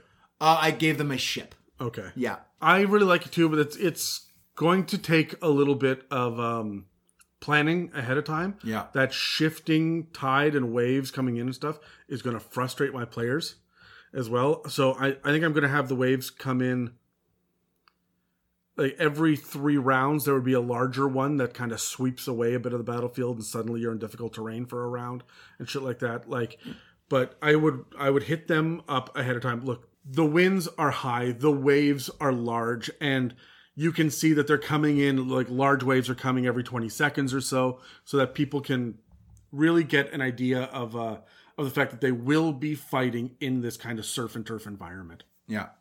Look during the series on mobs whenever we've talked about languages someone has brought up an interesting way to use the language barrier. And here's terry again thinking this time about how communicating between the two forces would be confusing and you know yelling about goals strategies tactics retreating surrendering healing defending there's so much more that is going to get lost in translation and it really makes me think about upping the vocalizations between the monsters in all my narratives I mean, you'd almost have to. It, it I, I, I don't necessarily say you would have to as a new DM. Um, but if you are trying to breathe a little bit of reality, a little bit of personification in your enemies, right? Um, make the combats feel more real, more thought out. Then having them have discourse, have language during the fight. Because let's be completely honest, yes, you're the only person who's going to be strategizing their movements as the DM, but your players are talking back and forth to each other about strategies during the combat. Why can't your monsters do it? and frankly they should be they should be yelling and screaming in their own native language Yeah. even if they do know common as well they should be using their native language because that's what they tend to rely on I would I, like I would even say like the goblins and the um hobgoblins and the orcs and like they use the speech and the talking and the screaming as com- combat tactics in a way. Yeah, look, we see. I mean, we have Braveheart and Game of Thrones and stuff that Mm-hmm. show us that people just raw in a battle, and that's all that we ever get, right? There's got to be more to it than that. Especially when you're talking with little skirmishes, we usually have one leader, Mm-hmm. a couple of bodyguards, and then a shit ton of. Fodder. Well, Dave would call it fodder. I was going to say foot soldiers. Yeah. Or fin soldiers, flipper soldiers. I'm going to have trouble with that this entire Yeah, fair enough. Uh, I'm upset they don't have scale mail. Anyway, not the point. When you, Now I'm upset they don't have scale mail. What the shit? um, but the point is that when you have these different layers, this chain of command, and it's a small battle where they can be talking to each other, they should be. Mm-hmm. They absolutely 100% should be. And your guys should be trying to pay attention to what they're saying, what's going on. Hell, even my beasts have vocalizations. The dire bear roars and charges. Yeah. Then why are the goblins not saying anything The the fun thing I like to throw in there as well is with a lot of language. You see this with katakana, which is uh, one of the with what? katakana. It is one of the the uh, three aspects of the Japanese language. So Japanese has these three aspects to it. There's the traditional form of Japanese, the ancient form of Japanese, the more modern Japanese words that are thrown in, and then katakana, which is funny enough, just taking the English word and making it sound Japanese. Um, so this the word in Japan in Japanese for hamburger is hamburgeru or something like that, right? Sounds like hamburger, right? Uh, this is all throughout their language with with Western words that they've been that have that have You, been you would do that with some of I would one hundred percent do that with goblinoid, right? Goblins don't have a word for I don't know, um, cart. Uh, it's a fucking I like Yes, they would. They would, but they like- wouldn't have a word for chivalry. right? I go like a word from outside of their culture that they would breed in, right? Like It's easy to come up with ones for uh, the Sahuagin because they wouldn't have a word for cart. no, they wouldn't, right? So your your Sahawa, uh, your Sahuagin would be screaming and yelling in their gurgling, uh, aquatic sounding language, and then they would say a word that sounds like in the heat of the moment like cart. Give me an insight check. Yeah, right. It's not perception because you can hear them all yelling. Give me an insight. You're paying attention to the words that they are saying and trying to get their intention. Just blah, blah, blah, blah, blah, cart. Blah, blah, blah, blah. Yeah, right. And I'm not going to give that to you. Yeah. Right. They will be yelling back and forth. But if you're paying attention, you may be able to pick up little bits and pieces. It's like when you go over to Europe and you hear, oh, I speak 15 languages. And I'm like, yeah, but they're all the same language with, with different accents. Uh, like you, you, I don't you know. I- conjugate I a have- little bit. That's a, I have gone down YouTube tr- like tunnels on polyglots that just like run into other people and be like, "Do you speak Chinese?" Oh, yeah, you speak Chinese. Is it Mandarin or Cantonese? Well, I speak Mandarin or Cantonese. Well, that's what you're saying. But then they go, "What about like Purdue or Sikh or like they go, you speak Swahili? Like you're Sure, there are people that are like, I'm talking, Dan, I'm talking about the difference between Italian and French. There's an overlap Yeah. there. So your the difference between uh, Dutch and uh, Swedish and Finnish and like there there are going to be these overlaps, which is going to be how dwarves and giants can almost communicate, Mm. right? If they if it uses the same script, that kind of gives you an idea Kind of like Portuguese and Spanish. kind of you're you're Yeah. in the same. It's They're different very rules, distinctive languages. yeah, and, and but- different rules, but there is definitely overlap. The priestess. Right. Let's oh, go yes. back. Let's Yeah, go back to right. the stat block here. Did you notice that it doesn't carry a weapon? Yeah, I saw that. That's uh Her physical attacks are purely a bite and a claw, but this gets me thinking. When you see a monster that has spell casting, do you give them a holy symbol? A totem, uh, arcane focus of some kind to use with their spells? Or are they just gesticulating and garbling? I would I would always give them spell components or a focus of some some Yeah. sort, a symbol or focus or whatever. Absolutely, I want them to have that. We we know for the priestess here, based on um, their spell list, that it's like cleric, right? We- Yeah. we get that. They get thaumaturgy and But if, guidance. if it's a if you can if you see Eldritch Blast in it, then I'm going to give them an arcane focus, Mm-hmm. right? If I see that they can um, do Wild Shape, I'm going to give them some sort of druidic focus. if they get vicious mockery, are you giving them a guitar? Uh, I may give them things that's that like uh, wind chimes or Claves, just like two pieces of good solid oak that they smack together. it's. I'm gonna say it's probably more chanting than anything else. So they may have a couple of pieces, of Alright, wood. or like um, seashells that jingle when they shake it. And the, I would absolutely do that shit. One guy walking in with a triangle. Ding ding ding ding ding ding ding ding. So I'm ignoring you, and I'm just gonna move forward because I just want to point out. I said that you know it was cleric spells that we're dealing with here, right? Mm-hmm. There's not a whole lot of healing. I never see healing in mob stats. Does that frustrate you as a DM? No. In my opinion, healing is a tool of evil guys, like big bad evil guys, or the players. Oh, it's like when they have vampiric touch and they like Yeah, beef right. back up again. Um, if I want to frustrate the players, I will give them a potion or something uh, to the mobs to consume. Or a wand give- with like three charges Yeah, something but these guys are balanced. To this is this is kind of what you get, right? If their hit points hit zero, they're done, right? They're they're not really balanced to keep each other up. Healing adds a X factor in that I I tend to avoid as a DM, just because they've got enough threats going. They're not going to get enough turns and actions to get through that spell list as it uh, is. yeah you know what i'm gonna i'll back you on that the idea that trolls for example can heal up. They get that regenerate and a few things do get that regeneration. Like that's noteworthy and scary when it comes up. We mm-hmm. don't want to deal with that as players. So i i tend to keep a healer in the background when i've got my big bad evil guy or a lieutenant that is not supposed to die yet. I will put a healer there or someone with a wand just in case. Yeah. just in case that guy does not get the opportunity to escape. But no, I think you're right. Mobs are going to have to rely on, Number, not healing. yeah, and frankly, they're built to retreat. Mm-hmm. Yeah. They should go away, get a long rest in, heal up, Especially and then these come back. they've got tactics. They're gonna know, hey, this isn't going our way. We need to we need to get out of here. Yep. Right? Like that just hits me with the next question: Is why would you ever see injured refugees? We got attacked. Our city got attacked three days ago by a dragon. Our injured are in the hospital. Why? You slept overnight. Uh again, that's Yeah, a player that- that- thing. that is a whole other conversation. Uh, that that is a common uh, thread that gets pulled on when people are looking at the inconsistencies of 5e's design. D and D in general has been like that. Honestly, you and I have said this multiple times on the podcast. I'm saying it again here. There needs to be more codified mechanics based around hit dice. Yep. And if they put more focus there, things like the long rest would make a little bit more sense. Because let's be completely honest, just because you slept doesn't mean you're at full hit points. I really like the gritty rules where the short rest is overnight and the long rest is a week. Mm-hmm. That makes a lot of sense to me. I That's mean, also really freaking scary. But and and completely hampers and and disables your spellcasters.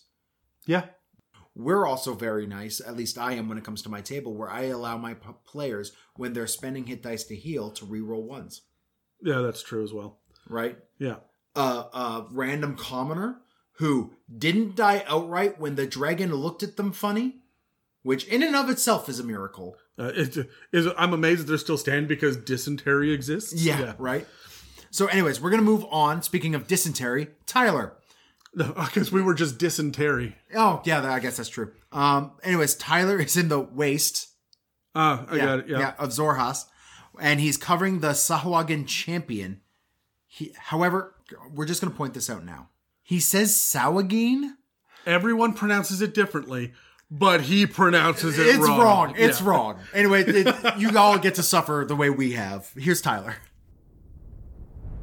Hey guys, Tyler here. Now I find myself today in the ready room in Bezoxan in the northern Zorhas region. Now it is a little expensive here, but I'll tell you what, there are some good stories because these are all military swords here. Now, a couple of them were telling me about the Sawagin that have been emerging from the coast on the border of the city. Now, as I'm sure you guys are learning, or will learn, that there are lots of different kinds of these guys. But the one these guys were talking about in particular was the Sawagin champion. They said the distance, commanding others and taking down others with his spear hitting them several times. These guys are not the ones you want to run into because they're not your average sea devil fighters, but rather proven warriors who have fared more than a few battles. And they have the title, status, and the stats to prove it. Now, they're usually the lieutenants and the commanders in the Saragian army. These guys are not pushovers by any means. And really, if we think about it, they're an amped up, upgraded version of the common Sawagin fighter, which we're going to have a look at right here. So, the Sawagin champion has, uh, for one, a higher armor class. They have thicker skin of 16 as opposed to 12. Not only are they harder to hit, but guess what? Their hit points also through the roof difference. 13 d8 plus 13 rather than 4d8. Now their speed doesn't change really. Still that 30 feet of movement and swim for 40 feet. But in their base stats, it's a little different. Their strength and their dex are both majorly increased from the original version. Their strength is high above average, and the dexterity quite decent as well. It's above average. Now, the constitution, intelligence, wisdom, and charisma don't change really, though. These guys haven't been learning about what's around them. They've they are warriors, proven warriors who have focused on their strength and their ability to move in combat. Their skills, again, perception stays the same, the senses still have that dark vision, and the languages still Sawagin. However, instead of being just a half CR challenge rating, these guys are a challenge rating of 3. For good reason, too. You've seen the hit points. Now, they have the same kind of blood frenzy ability that we've already looked at this idea that if the creature doesn't have all its hit points, it is going to have advantage in all melee attacks. It's going to see the blood. But also its limited amphibiousness as well as the shark telepathy, which we already know about. Now, the actions, it's similar still. They have a bite, a claw, and a spear. However, these guys get three attacks and they can take all three attacks with their spear if they have it, or one attack with its bite and then two with its claws. This may not seem like too much, but remember, these guys have a high strength attribute now, meaning they get a plus three. So it's going to be on that spear a 1d8 plus three, not just a plus one. And the thing is that that does add up when it's three times it's hitting you, possibly. But that's not the true thing that's scary about these guys, if you're wanting to face one. See, low level parties might have a bit of trouble with this guy because of his hit points and his armor class. He may not necessarily hit too hard, but he's a pile of hit points. But here's the thing he's a lieutenant. Now, unless you're running a stealth op, a mission to take him out or get an item that he has, you guys are going to be facing more than just him. Now, he might be the head of the battle with the horn in his hand, summoning the army of Sawagin from the depths of the ocean. Or he might be the guy behind the army using his experience to command everyone else. Now, this, as I said, this guy might have something that you need. Maybe he stole something from you that you need for your campaign. But in order to get to him, you're going to have to go through several others first, or might be with him. All I can say is best of luck to you.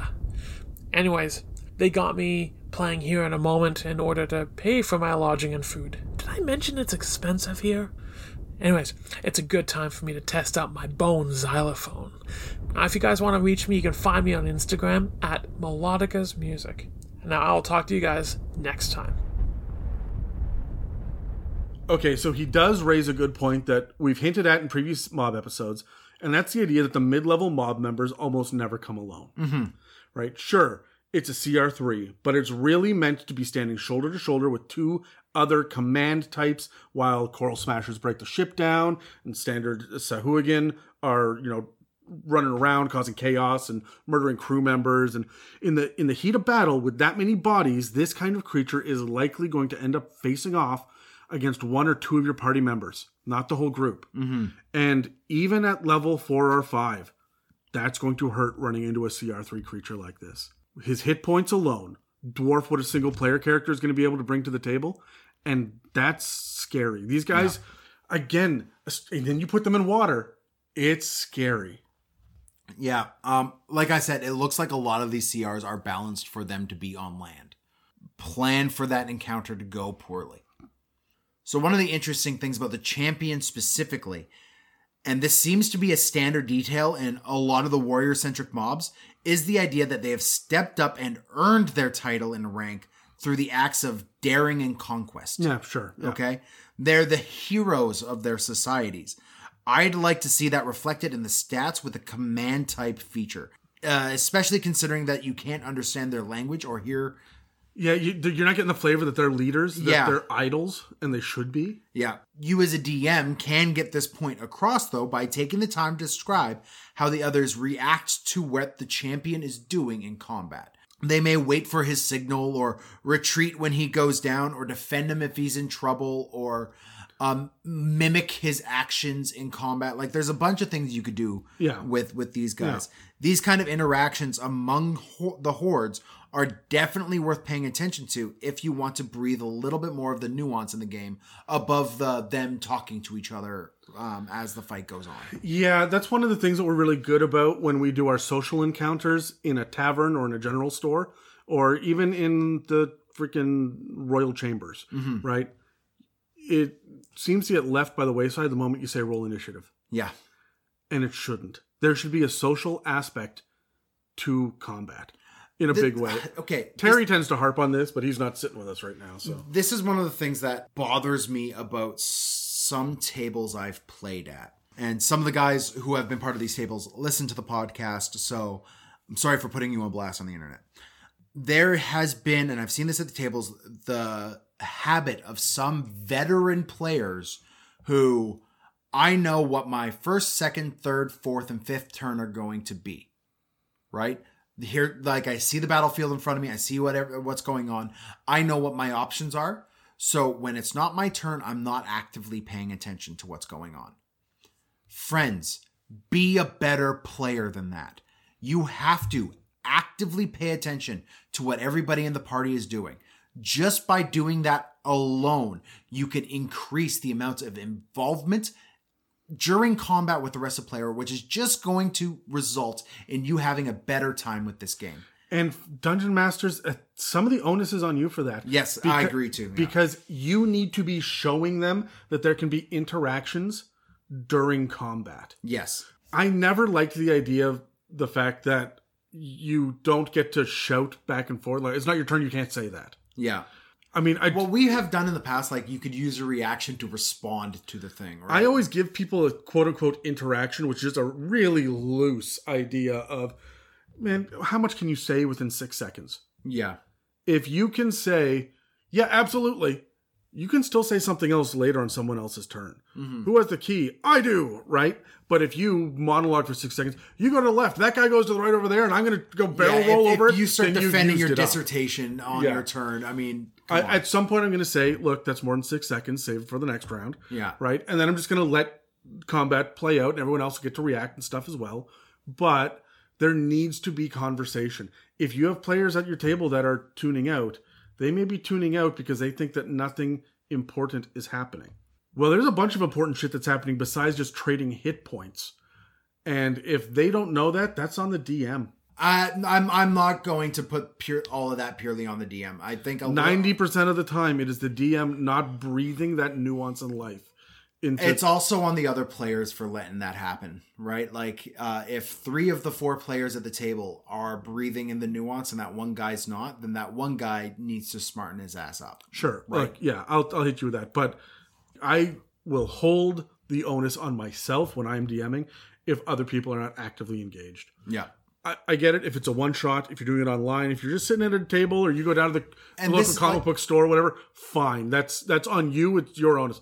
I play at a table where we play ten hour you know Yeah. sessions every week, And everybody's put their phone in the bowl in the front door, right? Yeah. So if you're not engaged, that's on me. I should know you and your character well enough. Yeah. So And and this is incredibly hard to do in the age of playing online where there's delay through microphones or people's quality isn't great or it's too good in picking up uh, feedback from other like there's so many things that can make this distracting.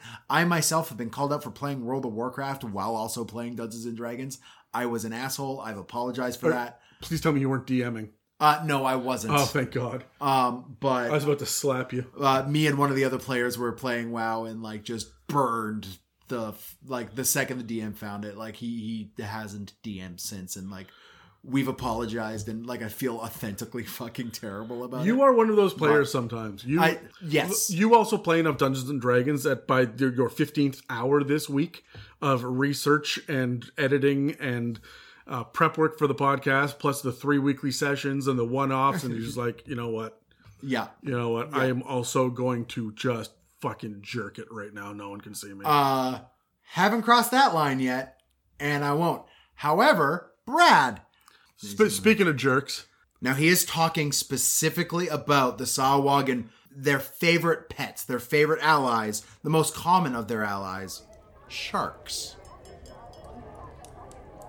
Thanks, guys. So when Adam and Dan asked me to talk about uh, Sahuagin this week, it reminded me of a conversation I had with some fishermen a couple weeks ago. Uh, so we've covered the fact that Sahuagin worshipped the shark god uh, Sekolah. Now, since we were talking about the shark god, I figured it was only fair to talk about the animal companions that are known to accompany Sahuagin, and those would be sharks. We have four different varieties of sharks that we're going to cover today, and we're going to start with the weakest, work our way up, and then we will actually focus on a special kind of shark that is specific to the Sahuagin and is trained by them. So let's jump into it. Let's start with our smallest shark first, the reef shark. So the reef shark are generally six to ten feet long at their biggest, uh, and they tend to hunt in small packs. So you're going to see a few of these at a given time. So they are only a CR of one half, but that being said, at a CR of one half, you're going to be facing you know three to four of these, I would suspect. So you're looking at a CR2 encounter. Uh, so make sure we prepare for that. Reef sharks come with an AC of 12 and have 48 plus 4 hit points, which is about 22, and they have a swim speed of 40 feet. They've got a decent strength. They got a decent dex, not quite as much. They're more strength, strong than dexterous. Uh, Constitution is on par with their dex. They have no intellect. They're not intelligent creatures. Uh, wisdom is average. They are hunting animals. So they're going to have some wisdom, um, and they have effectively no charisma. I mean, they are beasts. Beasts don't tend to get charisma. Um, the, as far as skills go, they have a perception of plus two. They've got blind sight of up to 30 feet. So, not dark vision, but actual blind sight. So, being that they hunt in small packs, they come with pack tactics. And they have, uh, which is just like all other pack tactics, right? If there's an uh, ally within five feet of an opponent they are attacking, they roll advantage.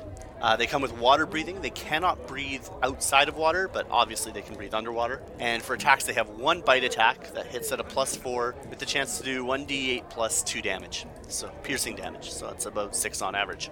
Let's step up to their bigger brother, the hunter shark.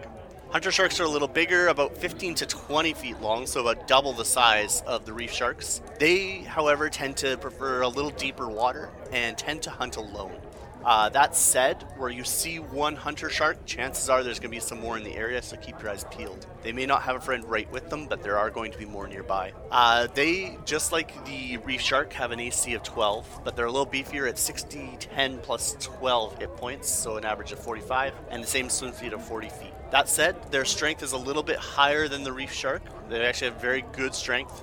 Dexterity, however, is the same. Constitution is a little bit better than Reef Shark as well. Uh, int, again, is nothing. Wisdom is the same. Uh, it's completely average beast. And Charisma is tanked. Uh, also, again, skilled with Perception and have the 30 foot blind sight. Uh, but yeah, again, they check in at a CR2. So about the same as fighting for uh, reef sharks. That said, action economy, you might actually get a little more power out of four reef sharks than one hunter shark, but the damage put out by a hunter shark is nothing to laugh at. So, like Sahuagin, they come with blood frenzy. So, as it's been discussed already, if the opponent or if the enemy they're attacking is not at full hit points, they uh, get to roll with advantage on every single attack, and that is going to be brutal. They also have water breathing, just like all other sharks. Again, can't breathe on land, but they can breathe in the water. Uh, for an attack, they have plus six to their attack, so a little bit better than the reef sharks. And they do 2d8 plus 4 hit points, so an average is 13 hit points per bite, which is nothing to scoff at. Let's move on to the big daddy of the sharks, the giant shark.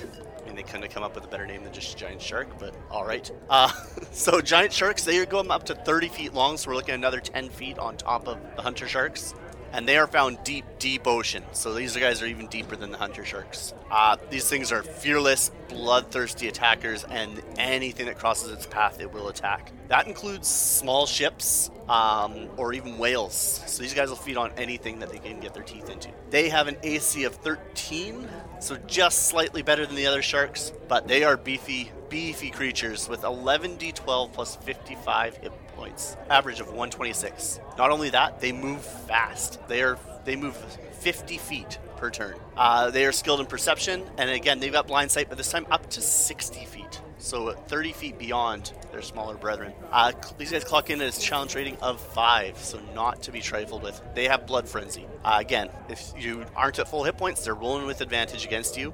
And with plus 9 to hit on their bite attack, that's going to do some damage. Uh, that said, again, all these sharks, they don't have any multi attack, it's one single attack. But these guys, they're by attack plus 9 to hit, and they're going to do 3d10 plus 6 for an average of 22 piercing damage per bite. So do not let these guys sink their teeth into you, or you will be losing chunks and arms and pieces. Alright, so we've covered your basic shark, but we're going to talk about a special shark that these uh, sailors were talking to me about the other day, the fishermen.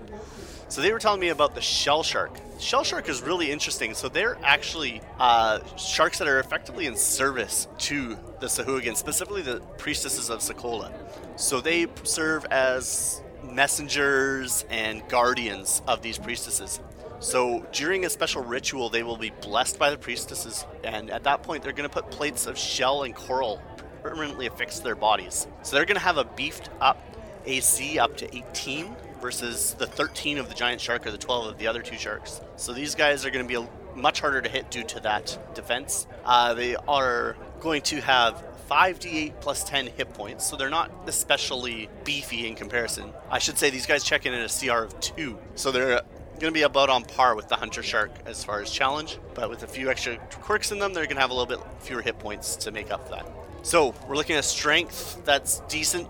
It's actually on par with the reef shark. Dexterity on par with the reef shark. Constitution on par with the reef shark. There's slightly more intelligence, intelligent, which is interesting. Uh, still terrible intelligence, but better than the other sharks. Uh, wisdom is going to be average, and charisma is actually quite a bit higher than the other sharks, which is interesting to note as well. Still not great, less than your average human, but still decent. They're actually going to going to have advantage on strength saving throws, which none of the other sharks have, and they're proficient in athletics, which is really interesting. Uh, they do come with dark vision up to 120 feet, so they do not have blind sense like the other sharks do, which is really interesting. But they do have dark vision for long range. They have the blood frenzy trait, just like the other sharks. water breathing like the other sharks. But interestingly, due to the metal, uh, the coral plates and the shell plates that are affixed to their body, uh, and the spells that are used to do that work, they come with magic resistance, which is really interesting. So they have saving throws against all spells and magical effects. These guys also do get a multi attack. They're the only shark that gets a multi attack, and they're able to make two bite attacks at plus four per attack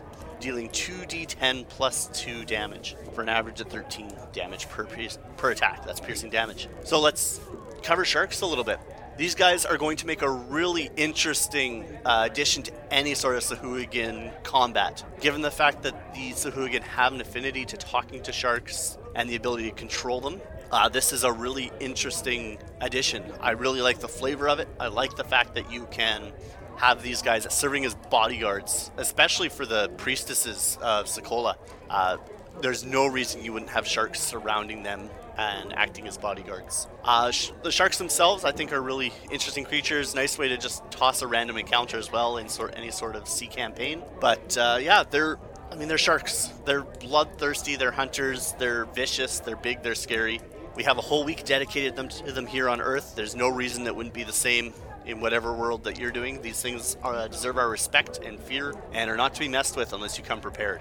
So if you see one in the water, run or be prepared for a fight that's not going to go down easily. Anyways, I look forward to hearing from you guys. You can reach out to me at Clueless Game Master on Instagram or on the subreddit. And that's about all I have to say for this week. Back to you, Adam and Dan. So, just to summarize, because that was a lot to Yes, take in. yes, it was. Reef sharks are medium sized and get pack tactics. Okay. Hunter sharks are large sized, and giant sharks are huge sized, and they both get blood frenzy. That tracks. And of course, giant sharks have increased speed and do a lot more damage, and they've got you know higher AC and all that stuff. And are generally terrifying. Yeah. Yeah. Did I tell you I have a problem with sharks? Yeah, me too. I can't do Shark Week. No. Um, shell sharks are back down at medium sized, and they have blood frenzy, but they also had a big AC, magic resistance, and multi attack. So, what's your favorite? Giant sharks. Yeah. Yeah. Honestly, man, like nothing beats the fear of the great white, right? Like I only saw Jaws. This is going to make you upset. I only saw Jaws for the first time. I want to say three months ago. Holy shit! Really? Yeah, I because I don't like sharks, and um, my first interaction with the whole Jaws fucking world was my family went to Disneyland and Oh went to God. Universal Studios Yeah. and we took the tour and the the fucking shark jumped at us and I'm like hard fucking no I'm done nope no I was no. directly beside it, and I So was I. and everyone was looking at me, and I'm like, "Why is everyone looking at me?" And I turned around, and there's just this mouth that's open. I have been, ter- I was, I want to say like six. I've been terrified since. Yeah, right. Um, so I, I and everyone's always like, "Oh, it's a masterpiece." I'm like, "It's a fucking shark movie." Like, No, Dan, but but yeah, I was wrong. It's a good fucking movie. it is, it is potentially one of my favorite movies. what is your favorite movie? Because I, I also watched my favorite movie last week, which is The Boondock Saints. But That's your favorite movie? my like uh, heads and shoulders above the rest. Nothing even comes close. It depends on my mood. I would I would say honestly that uh, if you were to really press me about what my favorite movie is, and I'm not talking quality, like specifically like my personal favorite yeah. that I could sit down and watch at any time. Well, the thing is, you and I also we we watch movies for one of two reasons. Sometimes both at the same Sorry time. for the tangent, but we're doing this. Yeah. yeah.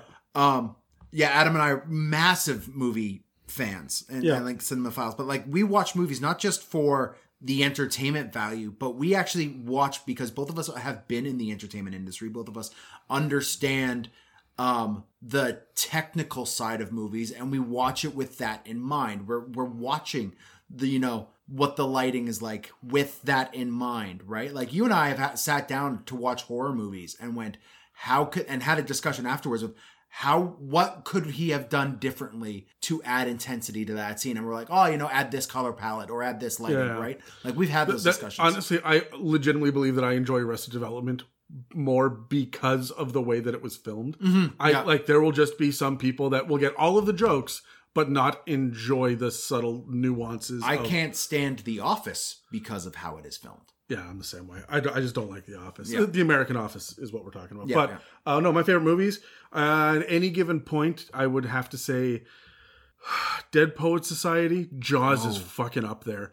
Um, Dead Ar- Poet Society is a good fucking pick yeah Arrival hit every note for me. really I felt like they made the movie specifically for me. Ah, yeah Yeah, I could I could see that. Yeah, I was like every second of that film had me drawn in.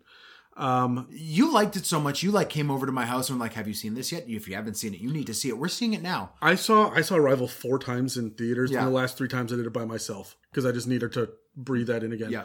Um, where the wild things are, like hit me at a deep personal level. Really? Oh yeah, like that. I, I grew up on that, and that the idea of like the losing the childhood innocence and whatnot. And Mm-hmm. I mean, I I'm a sucker. I want to I want to feel shitty in my movies. I do. I want the big emotional punch, and I've just listed three. If you want, Dan, you have young children. Do not watch Bridge to Terabithia with them. No. No, I know that you know that. Also, don't watch No Monster Calls. Yep, it looks like it's going to be another fun little Narnia romp, uh, and it isn't. It is a good, long, hard look at the guilt that a child feels when their single parent is dying of cancer, and how they they create a monster in their brain, which is the guilt, in order to be able to cope.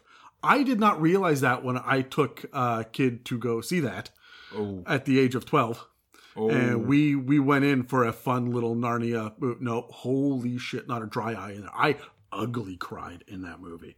Like it was, I ugly cried during Dead Poet Society. So I mean, yeah, yeah. Uh, look, what's my favorite movie? Something in that realm. I mean, I can't go eight months without watching The Green Mile. yeah, okay. Um, that being said, uh, Godzilla versus Kong, Dan. I haven't seen it yet. It is not a good movie. Really? Oh my god, it is not a good movie. I Is it a good Godzilla movie though? I have zero tolerance for movies so bad they're good. The Sharknado level of shit and Croczilla and all that. Not like no, I don't give a fuck about that. Yeah, I've tried to sit down with uh, like to get you to watch Sharknado once, and you just like No. hard no. No, I'm I'm not going to do that. However, Godzilla vs Kong, they the abuse of science fiction. I don't think the writers had ever seen a. They failed high school science. At one point, they quote unquote reverse gravity, What? Which, which just means they fall faster. Don't think about it, just do it. It is so fucking bad. But my god, is the monster fights fun? Like I had, I had a blast watching the movie. I watched it with Dave, and we were sitting there looking at each other the whole time. You're like, "The fuck are they?" saying?" Whenever there's someone flapping their fucking gums on screen, I'm like, "Oh my god, what is this?" And then a monster comes out, and I'm like, "Yes!" And then also, fucking Eleven from Stranger Things is in it for literally no reason whatsoever, and I hate her so much. Anyway, moving forward. All right.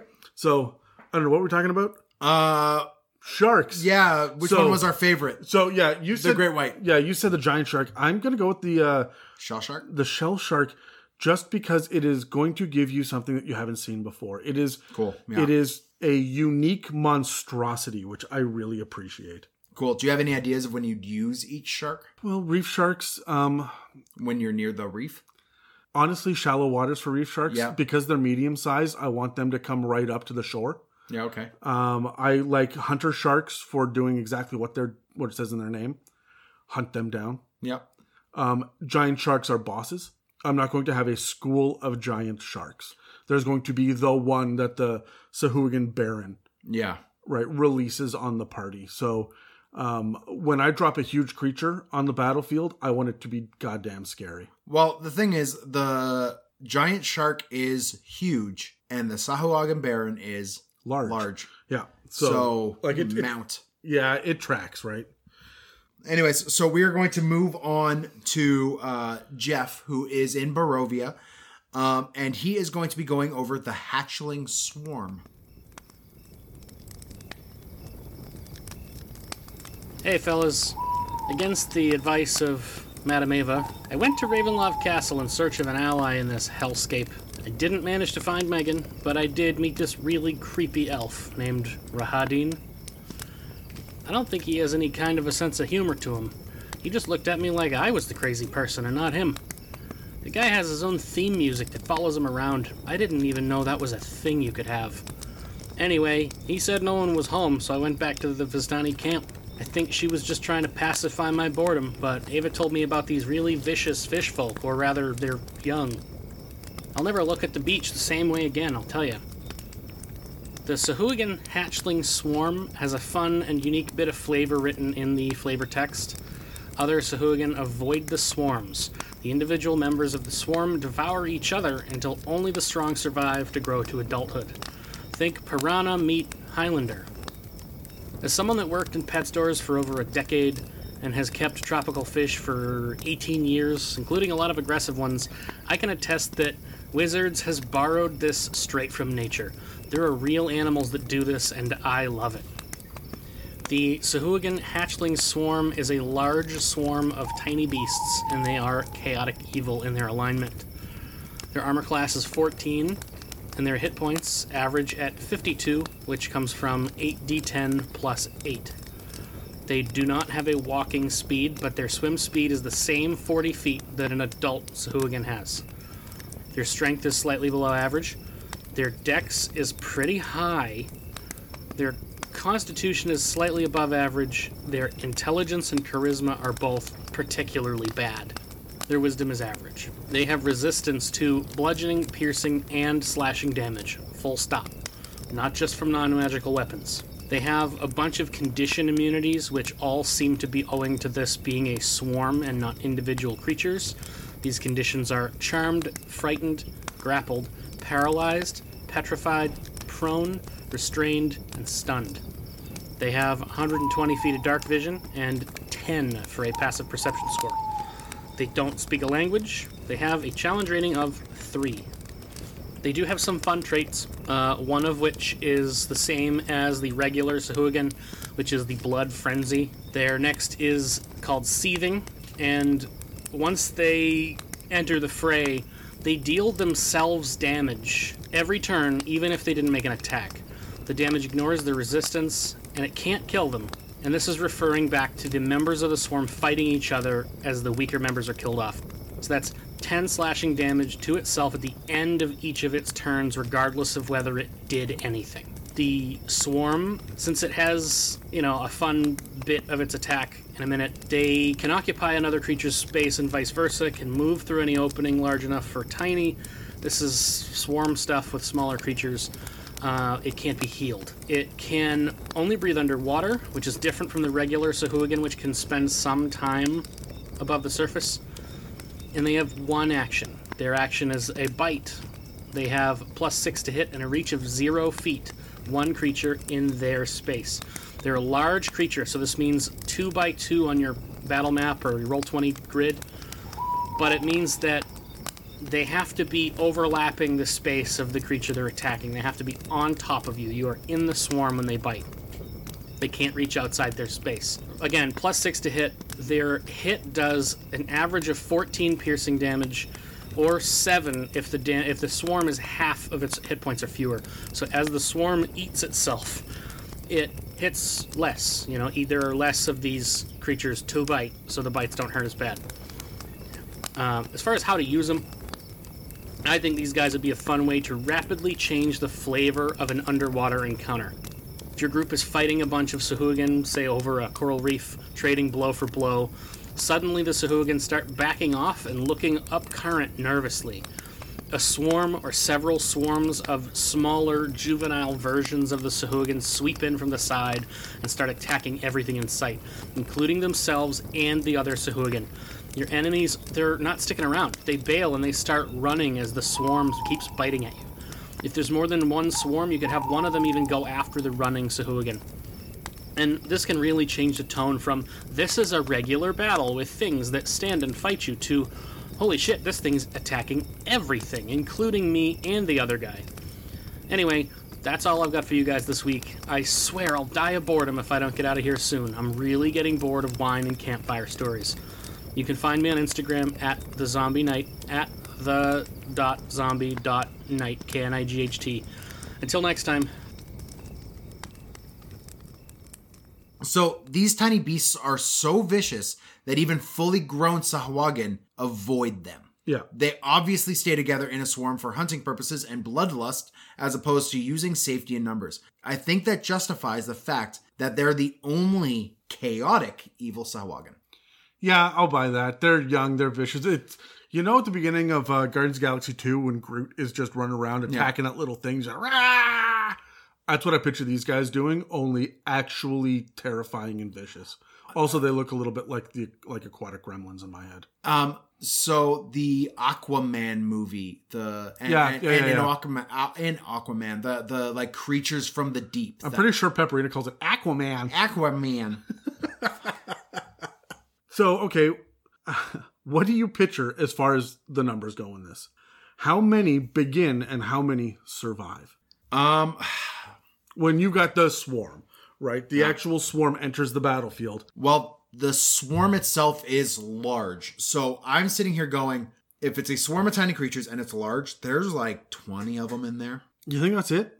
Uh, 20 to 25 in a large space in a you know 10 by 10 square 20 little creatures yeah man that's a lot Remember- and they're remember- breathing over each other Remember, tiny is everything from like small dog or large cat all the, way, down, to like like. i'm not saying these guys are tadpoles like you could you see the Sahuagin Baron they could get up to large size these things are going to be about the size individually as a house cat It's interesting that you say that because when I look at the at the size difference, if I look at the multiplier of, you know, roe, the tiny fish that come out of of you know like salmon and mm-hmm. eggs, and yeah. when you look at the fry there, and you look at how big some of these oceanic salmon can get, yeah right? These west coast massive salmon. Yeah. When you look at how big how big the like the tiny hatchling tuna are, and you look at how big a fucking tuna is. Right, it's a fucking tuna, bro. Have you seen that? No. Oh my god, that is the best. All right, okay. I'm going to. uh I'm going to put a link in the show notes for the funniest YouTube video I have ever seen. okay Yeah, yeah. It's a fucking tuna, bro. Jesus, that's going to be stuck in my head. I can't stop laughing now. All right. okay well let know what let's talk about the eggs for a second on No, hold on. hold on. I, I think that you could justify having them be these guys be real small, but ha- and have like a hundred of them. You could have them be what three inches long, and have them be like a solid like the, like there's a huge fast growth to them. We don't really have much in the way of what a lifespan looks like for these guys, how quickly they hit maturity, No. what their growth rate is, when they become warriors, and all that, what their rites of passage are. Uh, the closest thing we have is this idea of the Malenti, which which like comes out with sea elf like features. So like it makes me think that they are being born in at least relatively humanoid baby size, right? Not necessarily tadpole size, right? You think so? Yeah. All right, well, let's talk about eggs for a second then. All right. Well, they're called hatchlings, which implies that um, they aren't live births like a litter of puppies, so they've got to be eggs. Yep. Then, how do they swarm if they don't all hatch at the same time? Okay, yeah, this has been bothering me for a little while. I Yeah. don't understand the hatchling swarm on this. Is there a period of calm as they learn to blink and swim while the others hatch, or do you think there are so many thousands of eggs that this swarm itself is already the cream of the crop? In my opinion, um, there are thousands of eggs. So those eggs have to be small if we've got the Sahuagin females that are laying them by the like dozen. Uh, You keep in mind that human babies are so early in their life cycle because they have such huge freaking heads and we we have a weird gestation period as humans yeah. to to accommodate our brain size. But you look at how aquatic eggs are laid. Yeah, no, I'm with you, but at the same time, it says explicitly that Sahuagin are used to the mutation. They are more flexible in that regard. I just see like a um Sahuagin getting ready to lay the eggs is just distended and huge and then just empties them. If you watch a video of a seahorse just like emptying its young, How good do you think that feels? oh, like the best fart. You know the farts where you feel empty afterwards? No. My God, Dan, what is wrong with your? I have a high protein, high uh, fat diet. There, there, there's a lot. It's a lot. like no, but when like as as a male, I can only think about voiding in one way, and like that can't be. I, I, I think it feels wonderful. I think it's just like, ah, it's like you're carrying around a heavy backpack all day, and you put down that backpack for the first time. I just imagine that You know, were a Boy Scout. Remember when you used to take off your uh, pack? my fucking boots. Yeah, yeah, it's that level of relief. I I could sure I'll I'll buy that. Honestly, I'm like, who do I know that's had babies? I want to ask them now. If you were to if you were to void twelve thousand eggs, how would that feel? I'm not sure I can ask someone that and look them in the eye. I can. I bet you can. Go ask your wife. if I don't, if you don't hear from me in an hour, come find me. I'll be in uh, several pieces at the bottom of a well somewhere. No, I, I really do think that it, if there's going to be that many of them, they've got to be small, right? And fish eggs don't really grow once they've been laid. No, I mean you're you're right. Do you think maybe that there is another step between egg and swarm? I like that's what I like. Like they're called hatchlings, which implies that this is fairly soon after hatching. But they like how big are maybe maybe the Sahuagin are they have spawning pits? No, And no, no, each- no, no. I, I got it. I got it. I figured Okay. it out. You remember how creepy and gross that scene in Alien was when the one egg opens up and the face burster comes Yeah. out, right? And that was creepy and gross and nasty. But I, now I'm thinking about Gremlins when all of the eggs hatched at once, and you came and you found just that sea of hatched eggs. Yes. I think that it would be a really cool, gross and creepy body horror moment to be swimming through this underwater channel, for example, and there are all of these eggs, and all of a sudden at once, every one of them uh, blooms and opens. Oh, And like 25 hatchling swarms are 50 feet beneath you. oh, you're swimming through some coral and you're seeing these weird bulbous shapes in the coral as you're swimming Yeah. along. You don't even know they're eggs. No, and they just start to pop, pop, pop, pop, like popcorn. Yeah. Right, like microwave popcorn, where it's one or two, and, And, then all of a sudden it's more and underwater, more and it's more and just more. like this this resonance, like noise. Oh, and it gets it gets misty. You got to swim. yeah, through, like, and it's like this it. this like grayish yellow There we go. haze. Oh and, yeah, and, in, and inside this haze is a bunch of these hatchlings, which will kind of coalesce. each egg could have three or four different hatchlings in it. Yeah, they've got weird little amniotic sacs that they're Yeah. in, but once they hatch, they're they have Clawing their access to each other. Yeah, yeah. right. Okay, I'm um I, I like it. All right, so we took a dark turn there. Anyway, um, back to the stat block. Just for clarity's sake, the wording of the ability Seething is that it deals 10 slashing damage to itself at the end of its turn if it does not make an attack on that turn.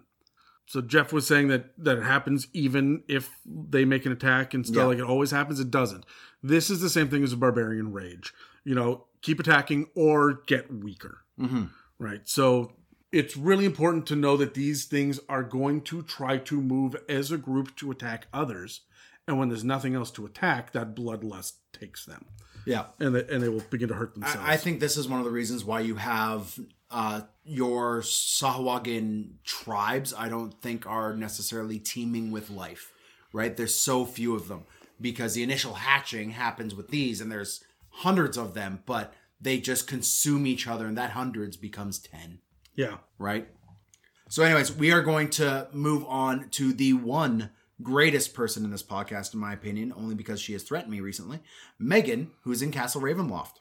And today she is covering the warlock of Uk'otoa. Hey guys, it's Megan here, as always, from Castle Ravenloft. I know what you're all wondering, and we have recently been let back inside after Doug did come to an agreement with the Were Rat clan. So I am much happier and much warmer now. But of course, we are shifting gears into talking about something completely different.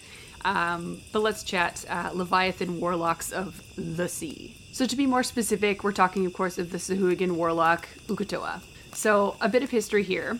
Uh, Uk'otoa is actually the Leviathan god that does prey on humanoids who dare to cross over its seas, uh, more specifically the Lucidian Ocean. So, of course, within the ocean, there are probably going to be small pockets of Sahuagin communities and of course, the bravest or like the weirdest of those groups kind of hear the call of, the, of their god Uk'otoa within their dreams or within their mind, kind of encouraging them to take up his power and carry out, of course, his murderous will. So, this special Sahuagin begin to act out the Leviathan god's will with the special boons and magic, of course, that they get to. Uh, you know, any other warlock in the world would get special like gifts from its god, which of course we'll get into in a little bit. But of course, carrying out the will is to murder and destroy anyone who dares to kind of cross over its waters, you know, that belong to them. So over time, these kind of special warlocks do develop their own following within their groupings, um, due to, of course, their stronger displays of power. However, over time, it is thought that they actually become complete and total vessels for Uk'otoa, like causing them to eventually become husks of themselves and more like puppets to be used. Um, so it, I feel like it's not necessarily a gracious and lovely life to live, uh, being one of these warlocks of this god. But uh, you know, I digress. Uh, but let's get into some stats here. Um, they are medium humanoid, uh, and of course neutral evil. They are warlocks, so I feel like they will play a little bit more on the evil side, despite the amount of conversations we've of course had one on one about evil versus good warlocks. They do have an armor class of 14. It's a natural armor. They are, um, how do I say, like lizard folk kind of, so they might have a tougher skin. Uh, hit points are pretty solid 22 hit points, which or 5d8 speed of 30 feet, but they do also have a swim speed of 40 feet, which I feel absolutely checks out if they're going to be animals of the sea. When it comes into their basic stats, they do have a strength of plus 2, dex of 0, con of 0. Their intelligence is negative 1, wisdom is negative 1, and their charisma is plus 3. So I do like how they look like they are built to be a strong character, then all of a sudden their charisma is through the roof, which I think is um, again, I know we've had conversations about charisma based magical characters. I love them. I think it's great. So, of course, their skills are in Arcana, so plus one, and Persuasion plus five, which I think is a really, really neat trope. Um, and the fact that I feel like creatures of the sea have a tendency to want to lure you into places. So, the fact that their Persuasion is really high, I think kind of checks out and is actually really cool. For senses, they do have dark vision for up to 120 feet this in my mind 100% checks out and makes sense. I know I argue about dark vision all the time about why creatures do or do not have dark vision. This one makes sense to me. They are underwater. They can see in the depths of the sea. It just makes sense that they have that capability. Um, passive perception is a nine. Languages, common, and Sahuagin, obviously, uh, with a challenge rating of three um, if you're going to come across them. So, not necessarily one that you want to uh, go toe to toe with, but uh, should you have a strong party, probably could survive pretty okay in my mind. So let's get into some of its really cool capabilities as a warlock. Uh, so they do have something called Blood Frenzy, uh, which basically means that they have advantage on melee attack rolls against any creature that doesn't have all of its hit points. So if something has been attacked, hit, or damaged once, I, it, it's kind of in my mind that concept of they've spilt blood, so they kind of go into this weird, crazy frenzy. They have innate spell casting, so their spell casting ability comes from charisma, as I kind of mentioned already. Um, that I do enjoy the fact that they are a charisma based magic um, character. Um, and then it, of course, has a list of spells that it can innately cast, of course, is like its boons from its god. Again, we argue about what a charisma based fighter or um, magic creature is capable of doing. And I feel like these are very charisma based spells. So being able to create an illusion or being able to create armor or just be able to do be almost deceptive using its spells. So I think it I think it checks out in my mind. They have limited amphibiousness, which basically means that the warlock can breathe air um, and water. Uh, but it does need to be submerged at least once every four hours to avoid suffocating. So I think of it like a fish. It just needs to be in water every once in a while, so it'd be a very, very good battle tactic to get it out of the water for an extended period of time, in my mind, if you were going to be fighting one of these things. They have shark telepathy, so the warlock can magically command any shark within 120 feet uh, using limited telepathy. So I think this one's really fun. Um, I know I've played in a couple of campaigns that have used sharks as um, horde tactics when you're fighting, and it's a lot of fun. So I feel like if you're going to use these in a battle, please use this this this ability if there are sharks in the water. Just do it.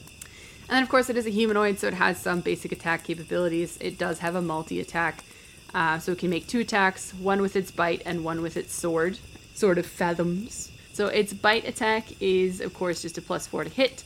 Uh, with a 1d4 plus 2 piercing damage. It's got some teeth, it's going to bite you. But then its favorite thing, of course, is going to be its Sword of Fathoms, which is a melee weapon plus 4 to hit uh, with a 1d10 plus 2 slashing damage. However, if the target is a creature, it must succeed on a DC 13 Constitution saving throw or begin choking. The choking creature is incapacitated until the end of its next turn when the effect ends on it. So, very, very interesting um, weaponry here.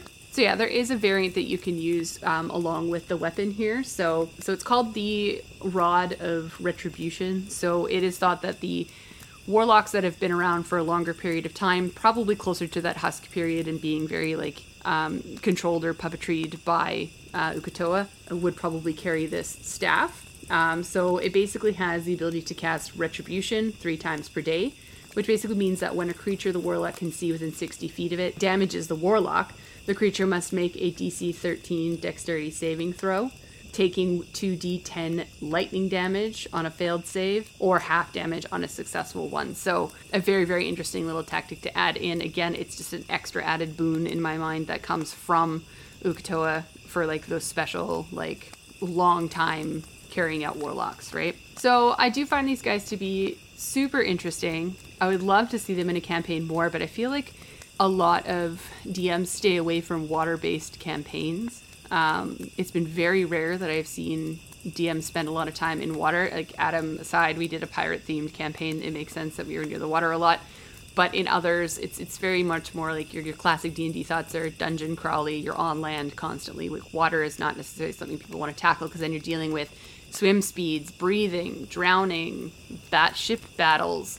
All these other kind of like components come into play that a DM really has to learn and figure out for themselves of how they want to play it. So I feel like it's very rare that I personally have ever played a game where I would come across one of these. Um, and I would love to see them used more because I think it is very interesting. Their battle tactics, their how they build their clans and have their own following, uh, but are very, very closely connected to their god because they are within the water on a regular basis, right? It's almost like they don't have to go find a temple. They're around their god all of the time. So, anyways, those are some of the things that I find super interesting about them. Love to hear what you guys' thoughts are on these and how you would use them in a campaign. But I'm going to throw it back to you. Of course, audience, you can follow me on Instagram at zero mega zero uh, for any kind of really fun, you know, gaming pictures and uh, just my life. Otherwise, you guys, yeah, have a great week, and we will talk to you again. Bye. Can I just say I love Uk'otoa as a fathomless warlock patron? He slumbers beneath the waves and feeds on fear and ambition of humanoids. I friggin' love it. It's got that kind of Cthulhuoid feel, but is far enough removed that it fits inside of a D&D. I also like that they keep calling him a Leviathan, but I don't know whether or not it's a legitimate stat block Leviathan, No, it's not. it- or if it's just like a great big it's a- underwater. it's great big thing. underworld water worm thing. Yeah. Yeah. Yeah. So, um, you know, you can definitely tell that they're more concerned with their god than they are with their territories or politics or society or anything else. Like they're not doing raiding parties, you know, for survival. They're doing it Yeah. because Uk'otoa told them to. You know, you said that the hatchling swarm is the only chaotic evil. These guys are the only neutral evil out there. Um, which, Which makes sense because they're not so focused about their policies and shit. yeah, Yeah. Um okay, so Megan finally brought it up. Dark vision. So okay, so hold on. I mentioned this earlier, and I want to. I, I want to. I want to Sure, touch you on this. you okay? take you take it. We've bitched about it in the past that Tritons don't have dark vision until the recent reprint. Yep. We know we established earlier that Merfolk don't have dark vision. Yep. Um, and we talked in last week's discussion about sunlight, twilight, and midnight zones, their visibility for the different context. Remember that in the top 650 feet of water, visibility is the same as it is above the surface. Yeah. But bones break at 500 feet of pressure, so you should never be in the dim light of the ocean. So why do they need dark vision? And I've been bracking my brain around this. And I think I have an answer, but I'm not sure it's a great answer. Honestly, I I I mean, the answer is because their God gave it to them. I think we're focusing too hard on the fact that it says that bones will break at that depth. It's but it's at 500 feet. Like even if it's at 550 feet, even if you give or take a tenth, you're still nowhere near the dim light. Yeah, I'm. I mean, I get you, but these guys are also going to be active during the night. They're also going to be active during. Um, That's what I was gonna say. Yeah. I think that they are active. I look at when fish are biting. You want to go fishing early in the morning or late uh, late in the evening, right? I mean, most fish have terrible eyesight as it is, Yep. and now we're giving them all really good eyesight and they're monsters. I'm. I'm, I'm starting to come around. I think that um, honestly, it's because you are so far below all of these things that can cast shadows, and that's what the dark vision is for. yeah. being active at night, um, attacking first thing in the morning, like at just before dawn and just after dusk, and the idea that you are underneath ships. You are swimming around with giant sharks that are casting shadows down upon you. Yeah. And you're going to be inside structures still. But you don't have the sunlight. Like when the sun goes down behind the horizon, things get dark here. That doesn't happen underwater. It, it's getting darker and darker a lot faster. Yeah. The idea, uh, like of daylight, it's a narrower window because of refraction Yeah. and whatnot. So if you are in your caves or your little sand dune huts or whatever it is that you want to, however you want to picture their societies, if they're inside, it's going to be dark, dark, dark, Yeah. right? And so I I don't see them as relying on the dark vision like you know elves do because they're in deep wooded forest all of the time, or dwarves or drow that are underground or whatnot. I don't even know why gnomes get it. I guess underground stuff. I I get it. I don't know why why merfolk don't. Like I'm really having a struggle with this. I, whole, I kind of want to make them bioluminescent in a way. I really wanted to get into the idea of what light sources you can find underwater in the next episode. Okay, we'll talk about that later then. Let's talk about their spell list right Sure. now, okay? I mean, warlock. So Warlock. So, Eldritch Blast. Yep. Yep. Minor Illusion. Sure. I actually really like that for a water thing Yeah. because the exploration pillar in a qu- in the uh, in the sea in the ocean, and now you have a guy throwing up minor illusions. You mentioned refraction earlier. This is gonna fuck with your party, Especially with, cantrip. especially with the fact these guys have a plus five to persuasion, Oh yeah, yeah, right? yeah. So that that's going to help them quite a bit. They're going to run the masses.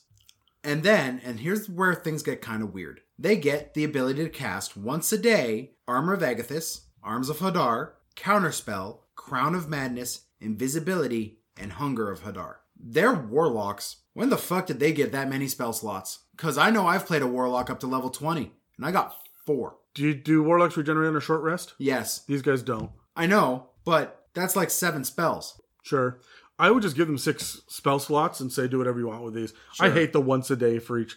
If this guy wants to rely on his invisibility, let him. If he wants to rely on his arms of Hadar, let him.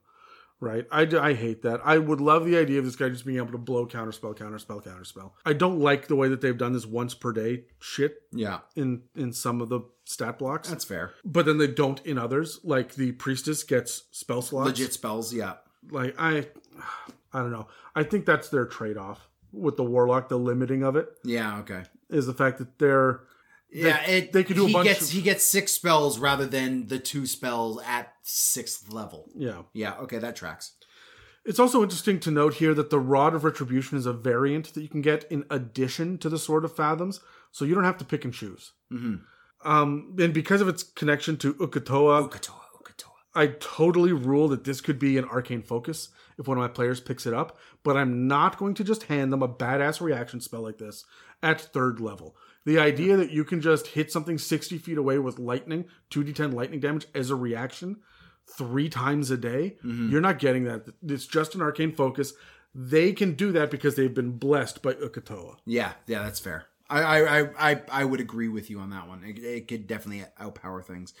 I want to point out as well that while the Sword of Fathoms does have that cool choking mechanic to it, it, in theory, does not interfere with the rules about a character holding their breath. Which is so weird. I don't know why they do it. They should use a different word other than choking. Yeah. Why would they do a choking mechanic to incapacitate you for a round?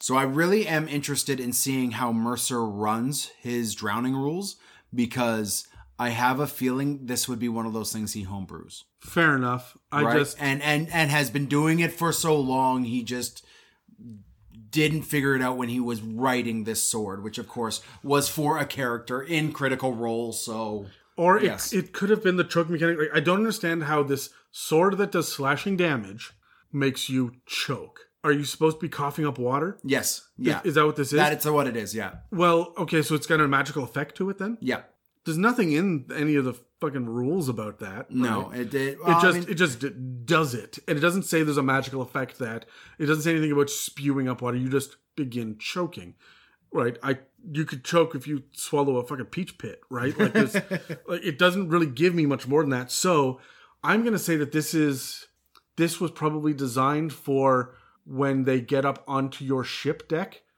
or they attack your Mm-hmm. that your- is literally how it was used in in in critical role then it makes a lot of sense. yeah. You get cut and you start coughing up salt Yep. water. That makes sense. But underwater, does it steal away your held breath then?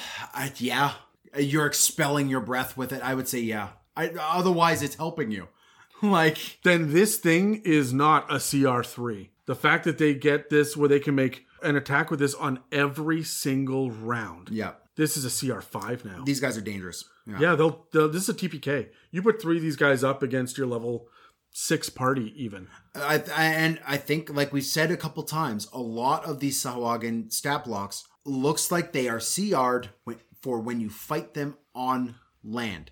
When, Yeah. when you have the advantage of terrain, not them. They are coming to you. You are not going to them. Yeah. So I think the big takeaway from this episode is add a CR to all of them if you are in water. Absolutely. Yeah, at least one. This guy probably two. All right. Before we go any further, before we jump into our last little bit, Yeah. I want to do a little bit of an acknowledgement here um, to our buddy Dale. Okay. Um, who was letting me know that he's actually been inspired by the podcast, our Dragon episodes, to actually publish a couple of things on DM's Guild. I'm sorry, what? Yeah, so uh, he's been working on the Draconic Omnibus. Uh, he's got volumes one and two out, which are the Rose Gold Dragon and a Silver Dragon. Okay. And I looked at the Silver Dragon one specifically, and it offers the dragon background uh, with uh, some options uh, in charts. There's an implied abilities section based on their stat blocks Okay. which is useful. Remember, we're always bitching about how Yeah, dragons yeah. aren't enough. It has spell casting. Oh, good. Yep. Uh, layer and hoard details, including combat strategies based on age. There's a couple magic items, a couple of new spells, and ideas for using your dragon in a campaign, including as a group patron. Oh, that's amazing. Okay. Yep. And then ideas for using the dragon with your character, like contact. There's a paladin oath of loyalty that he's made, a druid circle of clouds, barbarian path of the silver dragon, and more. He's got one for bard and monk.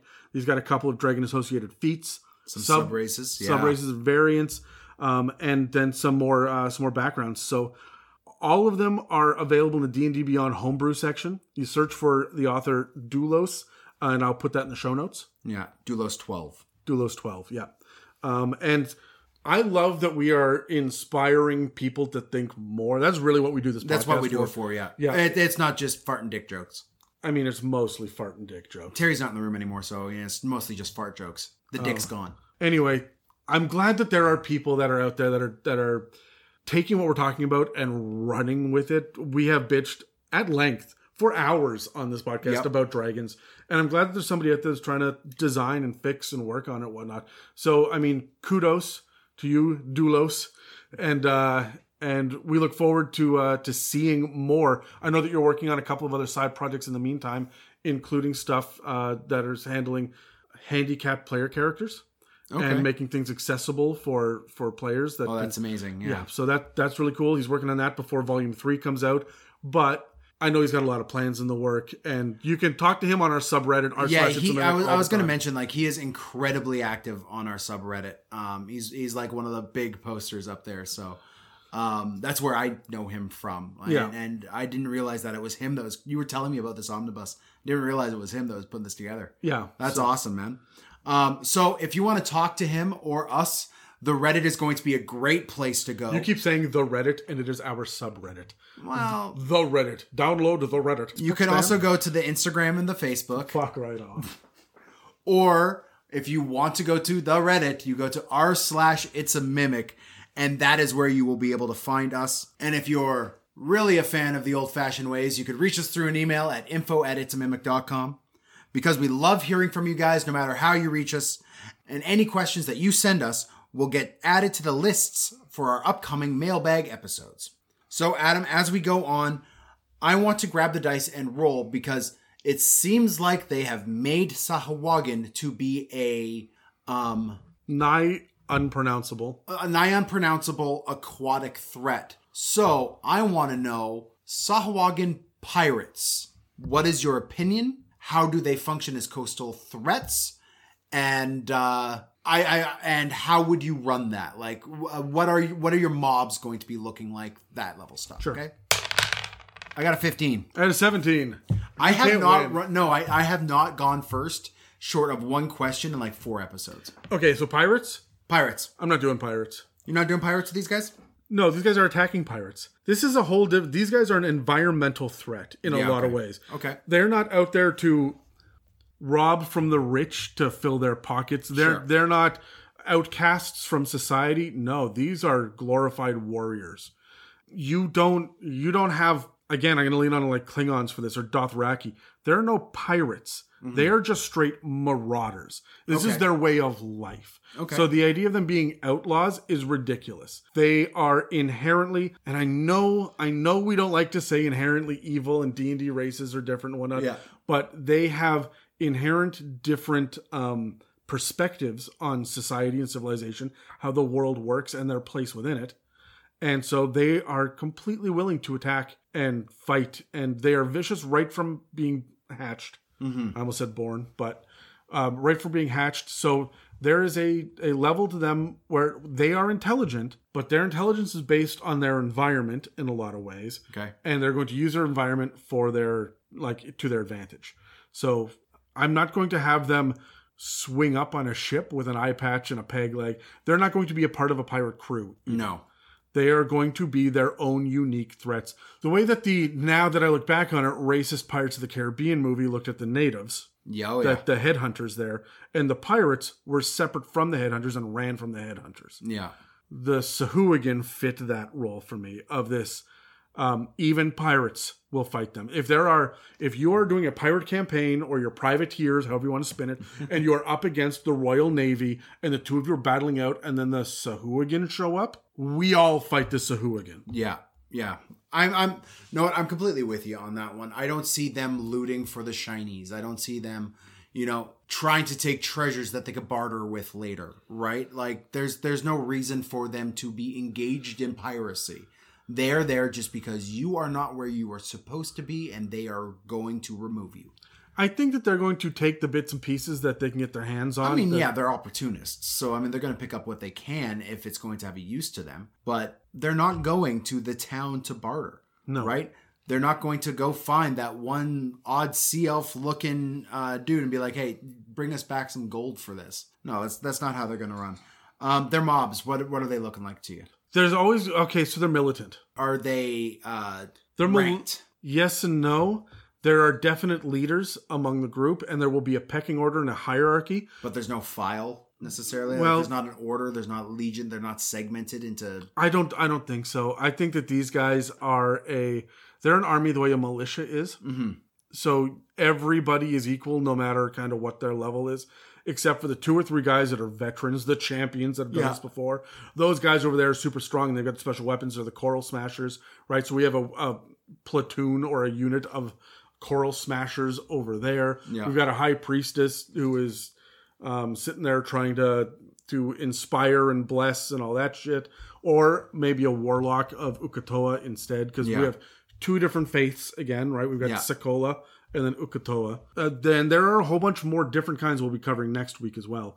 But generally speaking, you have the pyramid again of like the one leader, two or three bodyguard ish, maybe they're spellcasters, Mm-hmm. like a, a priestess and uh, champion, right? That are standing on the side of like a baron, right? Yeah. And then and you work your way down. And then beneath the foot soldiers, you have a shit ton of, of sharks. Um, I would even say that you would have, they're almost like canine units. Okay. You would have some sections like Yeah. the the guys that get up on the ship themselves are all well and good. They're going to fight hand to hand combat, and maybe that's where you find your champions because down in the water, your regular Sahuagin, it's just A teeming swarm. with them. Yeah. right, are hanging out with sharks, waiting with that blood frenzy up. They're ready to go. They can smell the blood in the water. Sahuagin are not there to kindly ask you to leave. They're there to remove you. And and maybe not chase you away. No, Like they're removing you from the realm of the living. Yep, and I think that a great way of doing that is, you know, they only need to cut you once And then throw you in the water. and then throw you in the water, right? And then you're done. Like Yeah. you are you're proper fucked then, right? Like Yeah. you're in trouble. So that's that's why I see mobs. Do you see them any differently than No, that? I really don't. Um, I mentioned earlier the the uh, creatures from the deep in Aquaman. That is the way I view a lot of these guys. Yes. Right? They are just horrible, misshapen fishmen who are violent and hungry. Um, and you're right. I don't think a champion is necessarily directing. Um, you know, you go there, you swing around back. Let's do a uh, pincer attack. No, he's just got this horde and is leading by example. And because of the reverence he has, he is drawing other uh, base level Sahuagin to follow him. There's a whole lot of pointing and saying, "You over there, go left." yeah, right and so he's commanding in the in the battlefield but these guys i also think they're hit and run artists right they're not going to square up against elves and you can see it with the way that they even add their spies in too right Right. Okay, let's roll the dice then. Let's talk about a um, single plot hook and a single mini campaign about these guys. 14. Three. There All you right. go. You get to go Sweet. first. Plot hook. Um, I don't know, man. I love the idea of the Sahuagin have sunk this ship and it carries something important. I don't want to give too many clues because this is a legit plot thread that my players are chasing right now. But uh, it it any ship, any ship is going to be susceptible to a Sahuagin invasion. And if there is a renowned galleon that has traveled these waters for decades and it just suddenly disappears one day, friends, it's not just possibly, you know, ha- it been moored on the uh, shore and scattered to a beach. No, this thing could be deep down underwater and it could be the new home for aquatic violent tenants. So I, I like the idea that there is this boat and you got to find out where it is. And it's underwater. And it's underwater and it's got Sah- uh, Sahuagin uh, everywhere around it. I for a plot hook, I'm gonna like the idea of uh, they are expanding their territory. You, there's been border skirmishes Mm-hmm.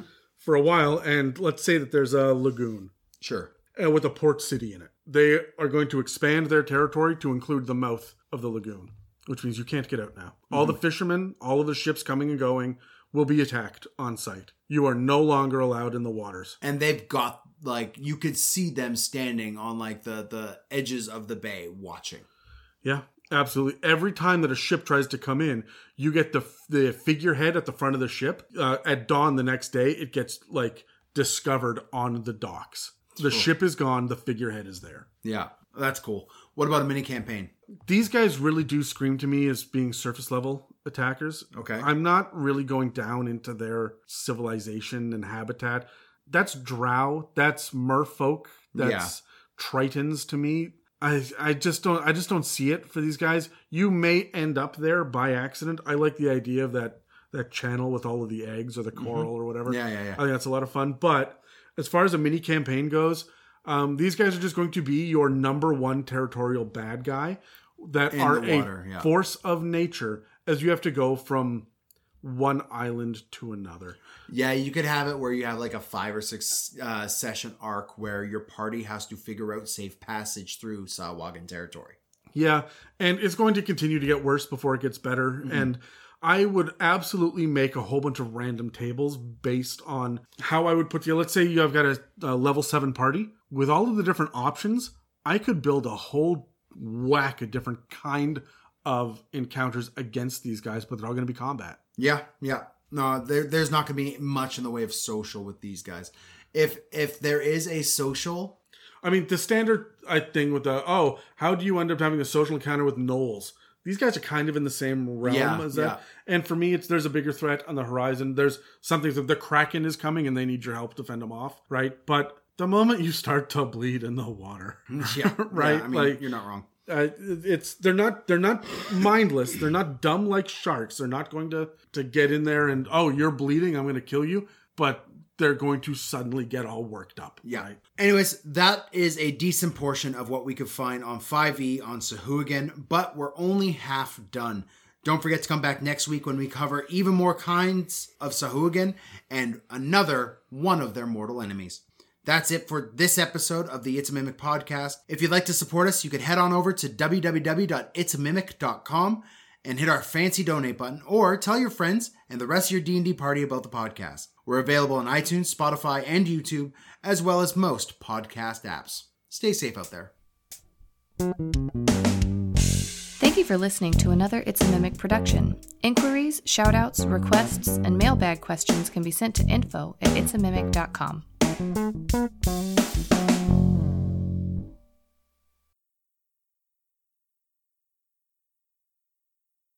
for the post credits brought to you by Kyle. I guess uh, my question about Swajin would be do you think they lay eggs or do they mate like regular humanoids? Uh, basically, I'm wondering if my bard will be able to seduce it or do they just not have the functioning parts? Or would they just do mouth stuff? Can we just say no? Uh, no, I want to roll for this, Dan. Uh, um, What did I get? I got an 18. I got a 12. Okay, look, we already established that they lay eggs, right? They're hatchling Yes, swarm, yes, right? yeah. Um, and I don't think I, I, you know what? Do they have penises? Do they mate like no, they're fish humanoids? people. So they ju- even the men just open up the the sack and and let the let the water get murky with their seed. Sure. Is that what we're doing? So you could swim through Sure. the mating waters of the Sahuagin Dan. Is The that what ocean you're- is salty for a reason. That's disgusting. I knew we'd bring up semen at some point. We're talking about about Sahuagin. Different kind of sea man. Will the bard be able to seduce? Fucking no. No, I don't think so. Um, but mouth stuff, I could see that. I mean, they're going to use teeth. I mean, sometimes you could be into that, though, right? Uh, not when they're pointed. Sometimes Terry could be into that, right? Yeah, the only Chain and the torch, only like, real water that I that stuff. I expect to see anywhere in the Nine Hells is the River Styx, and you're not fucking around in that. And it's, it's not really even water as a like it, it splashes, but it's soul juice. Dan, you and I have very different definitions of what soul juice is, but let's continue. Okay, sounds good. Uh, now Sahuagin have moist, moist soul Gross. juice. Gross. Stop it. Stop it. Now Sahuagin have close ties. to fucking is Dave here? What the shit? Oh, I'm sorry. Are we doing this? Is this a, is We're this doing a podcast right now, yeah. Right.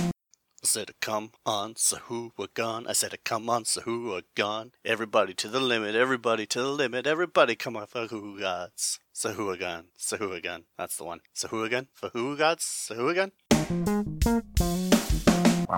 Okay, Sawajin, Sawajin, Sawajin. I am gonna fuck that up on about the fourth time I say it. Uh, but here we go. Uk'otoa. Uk'otoa. Sahuagin. Sahuagin. All right, guys, let's try this. Sahuagin. Sahuagin.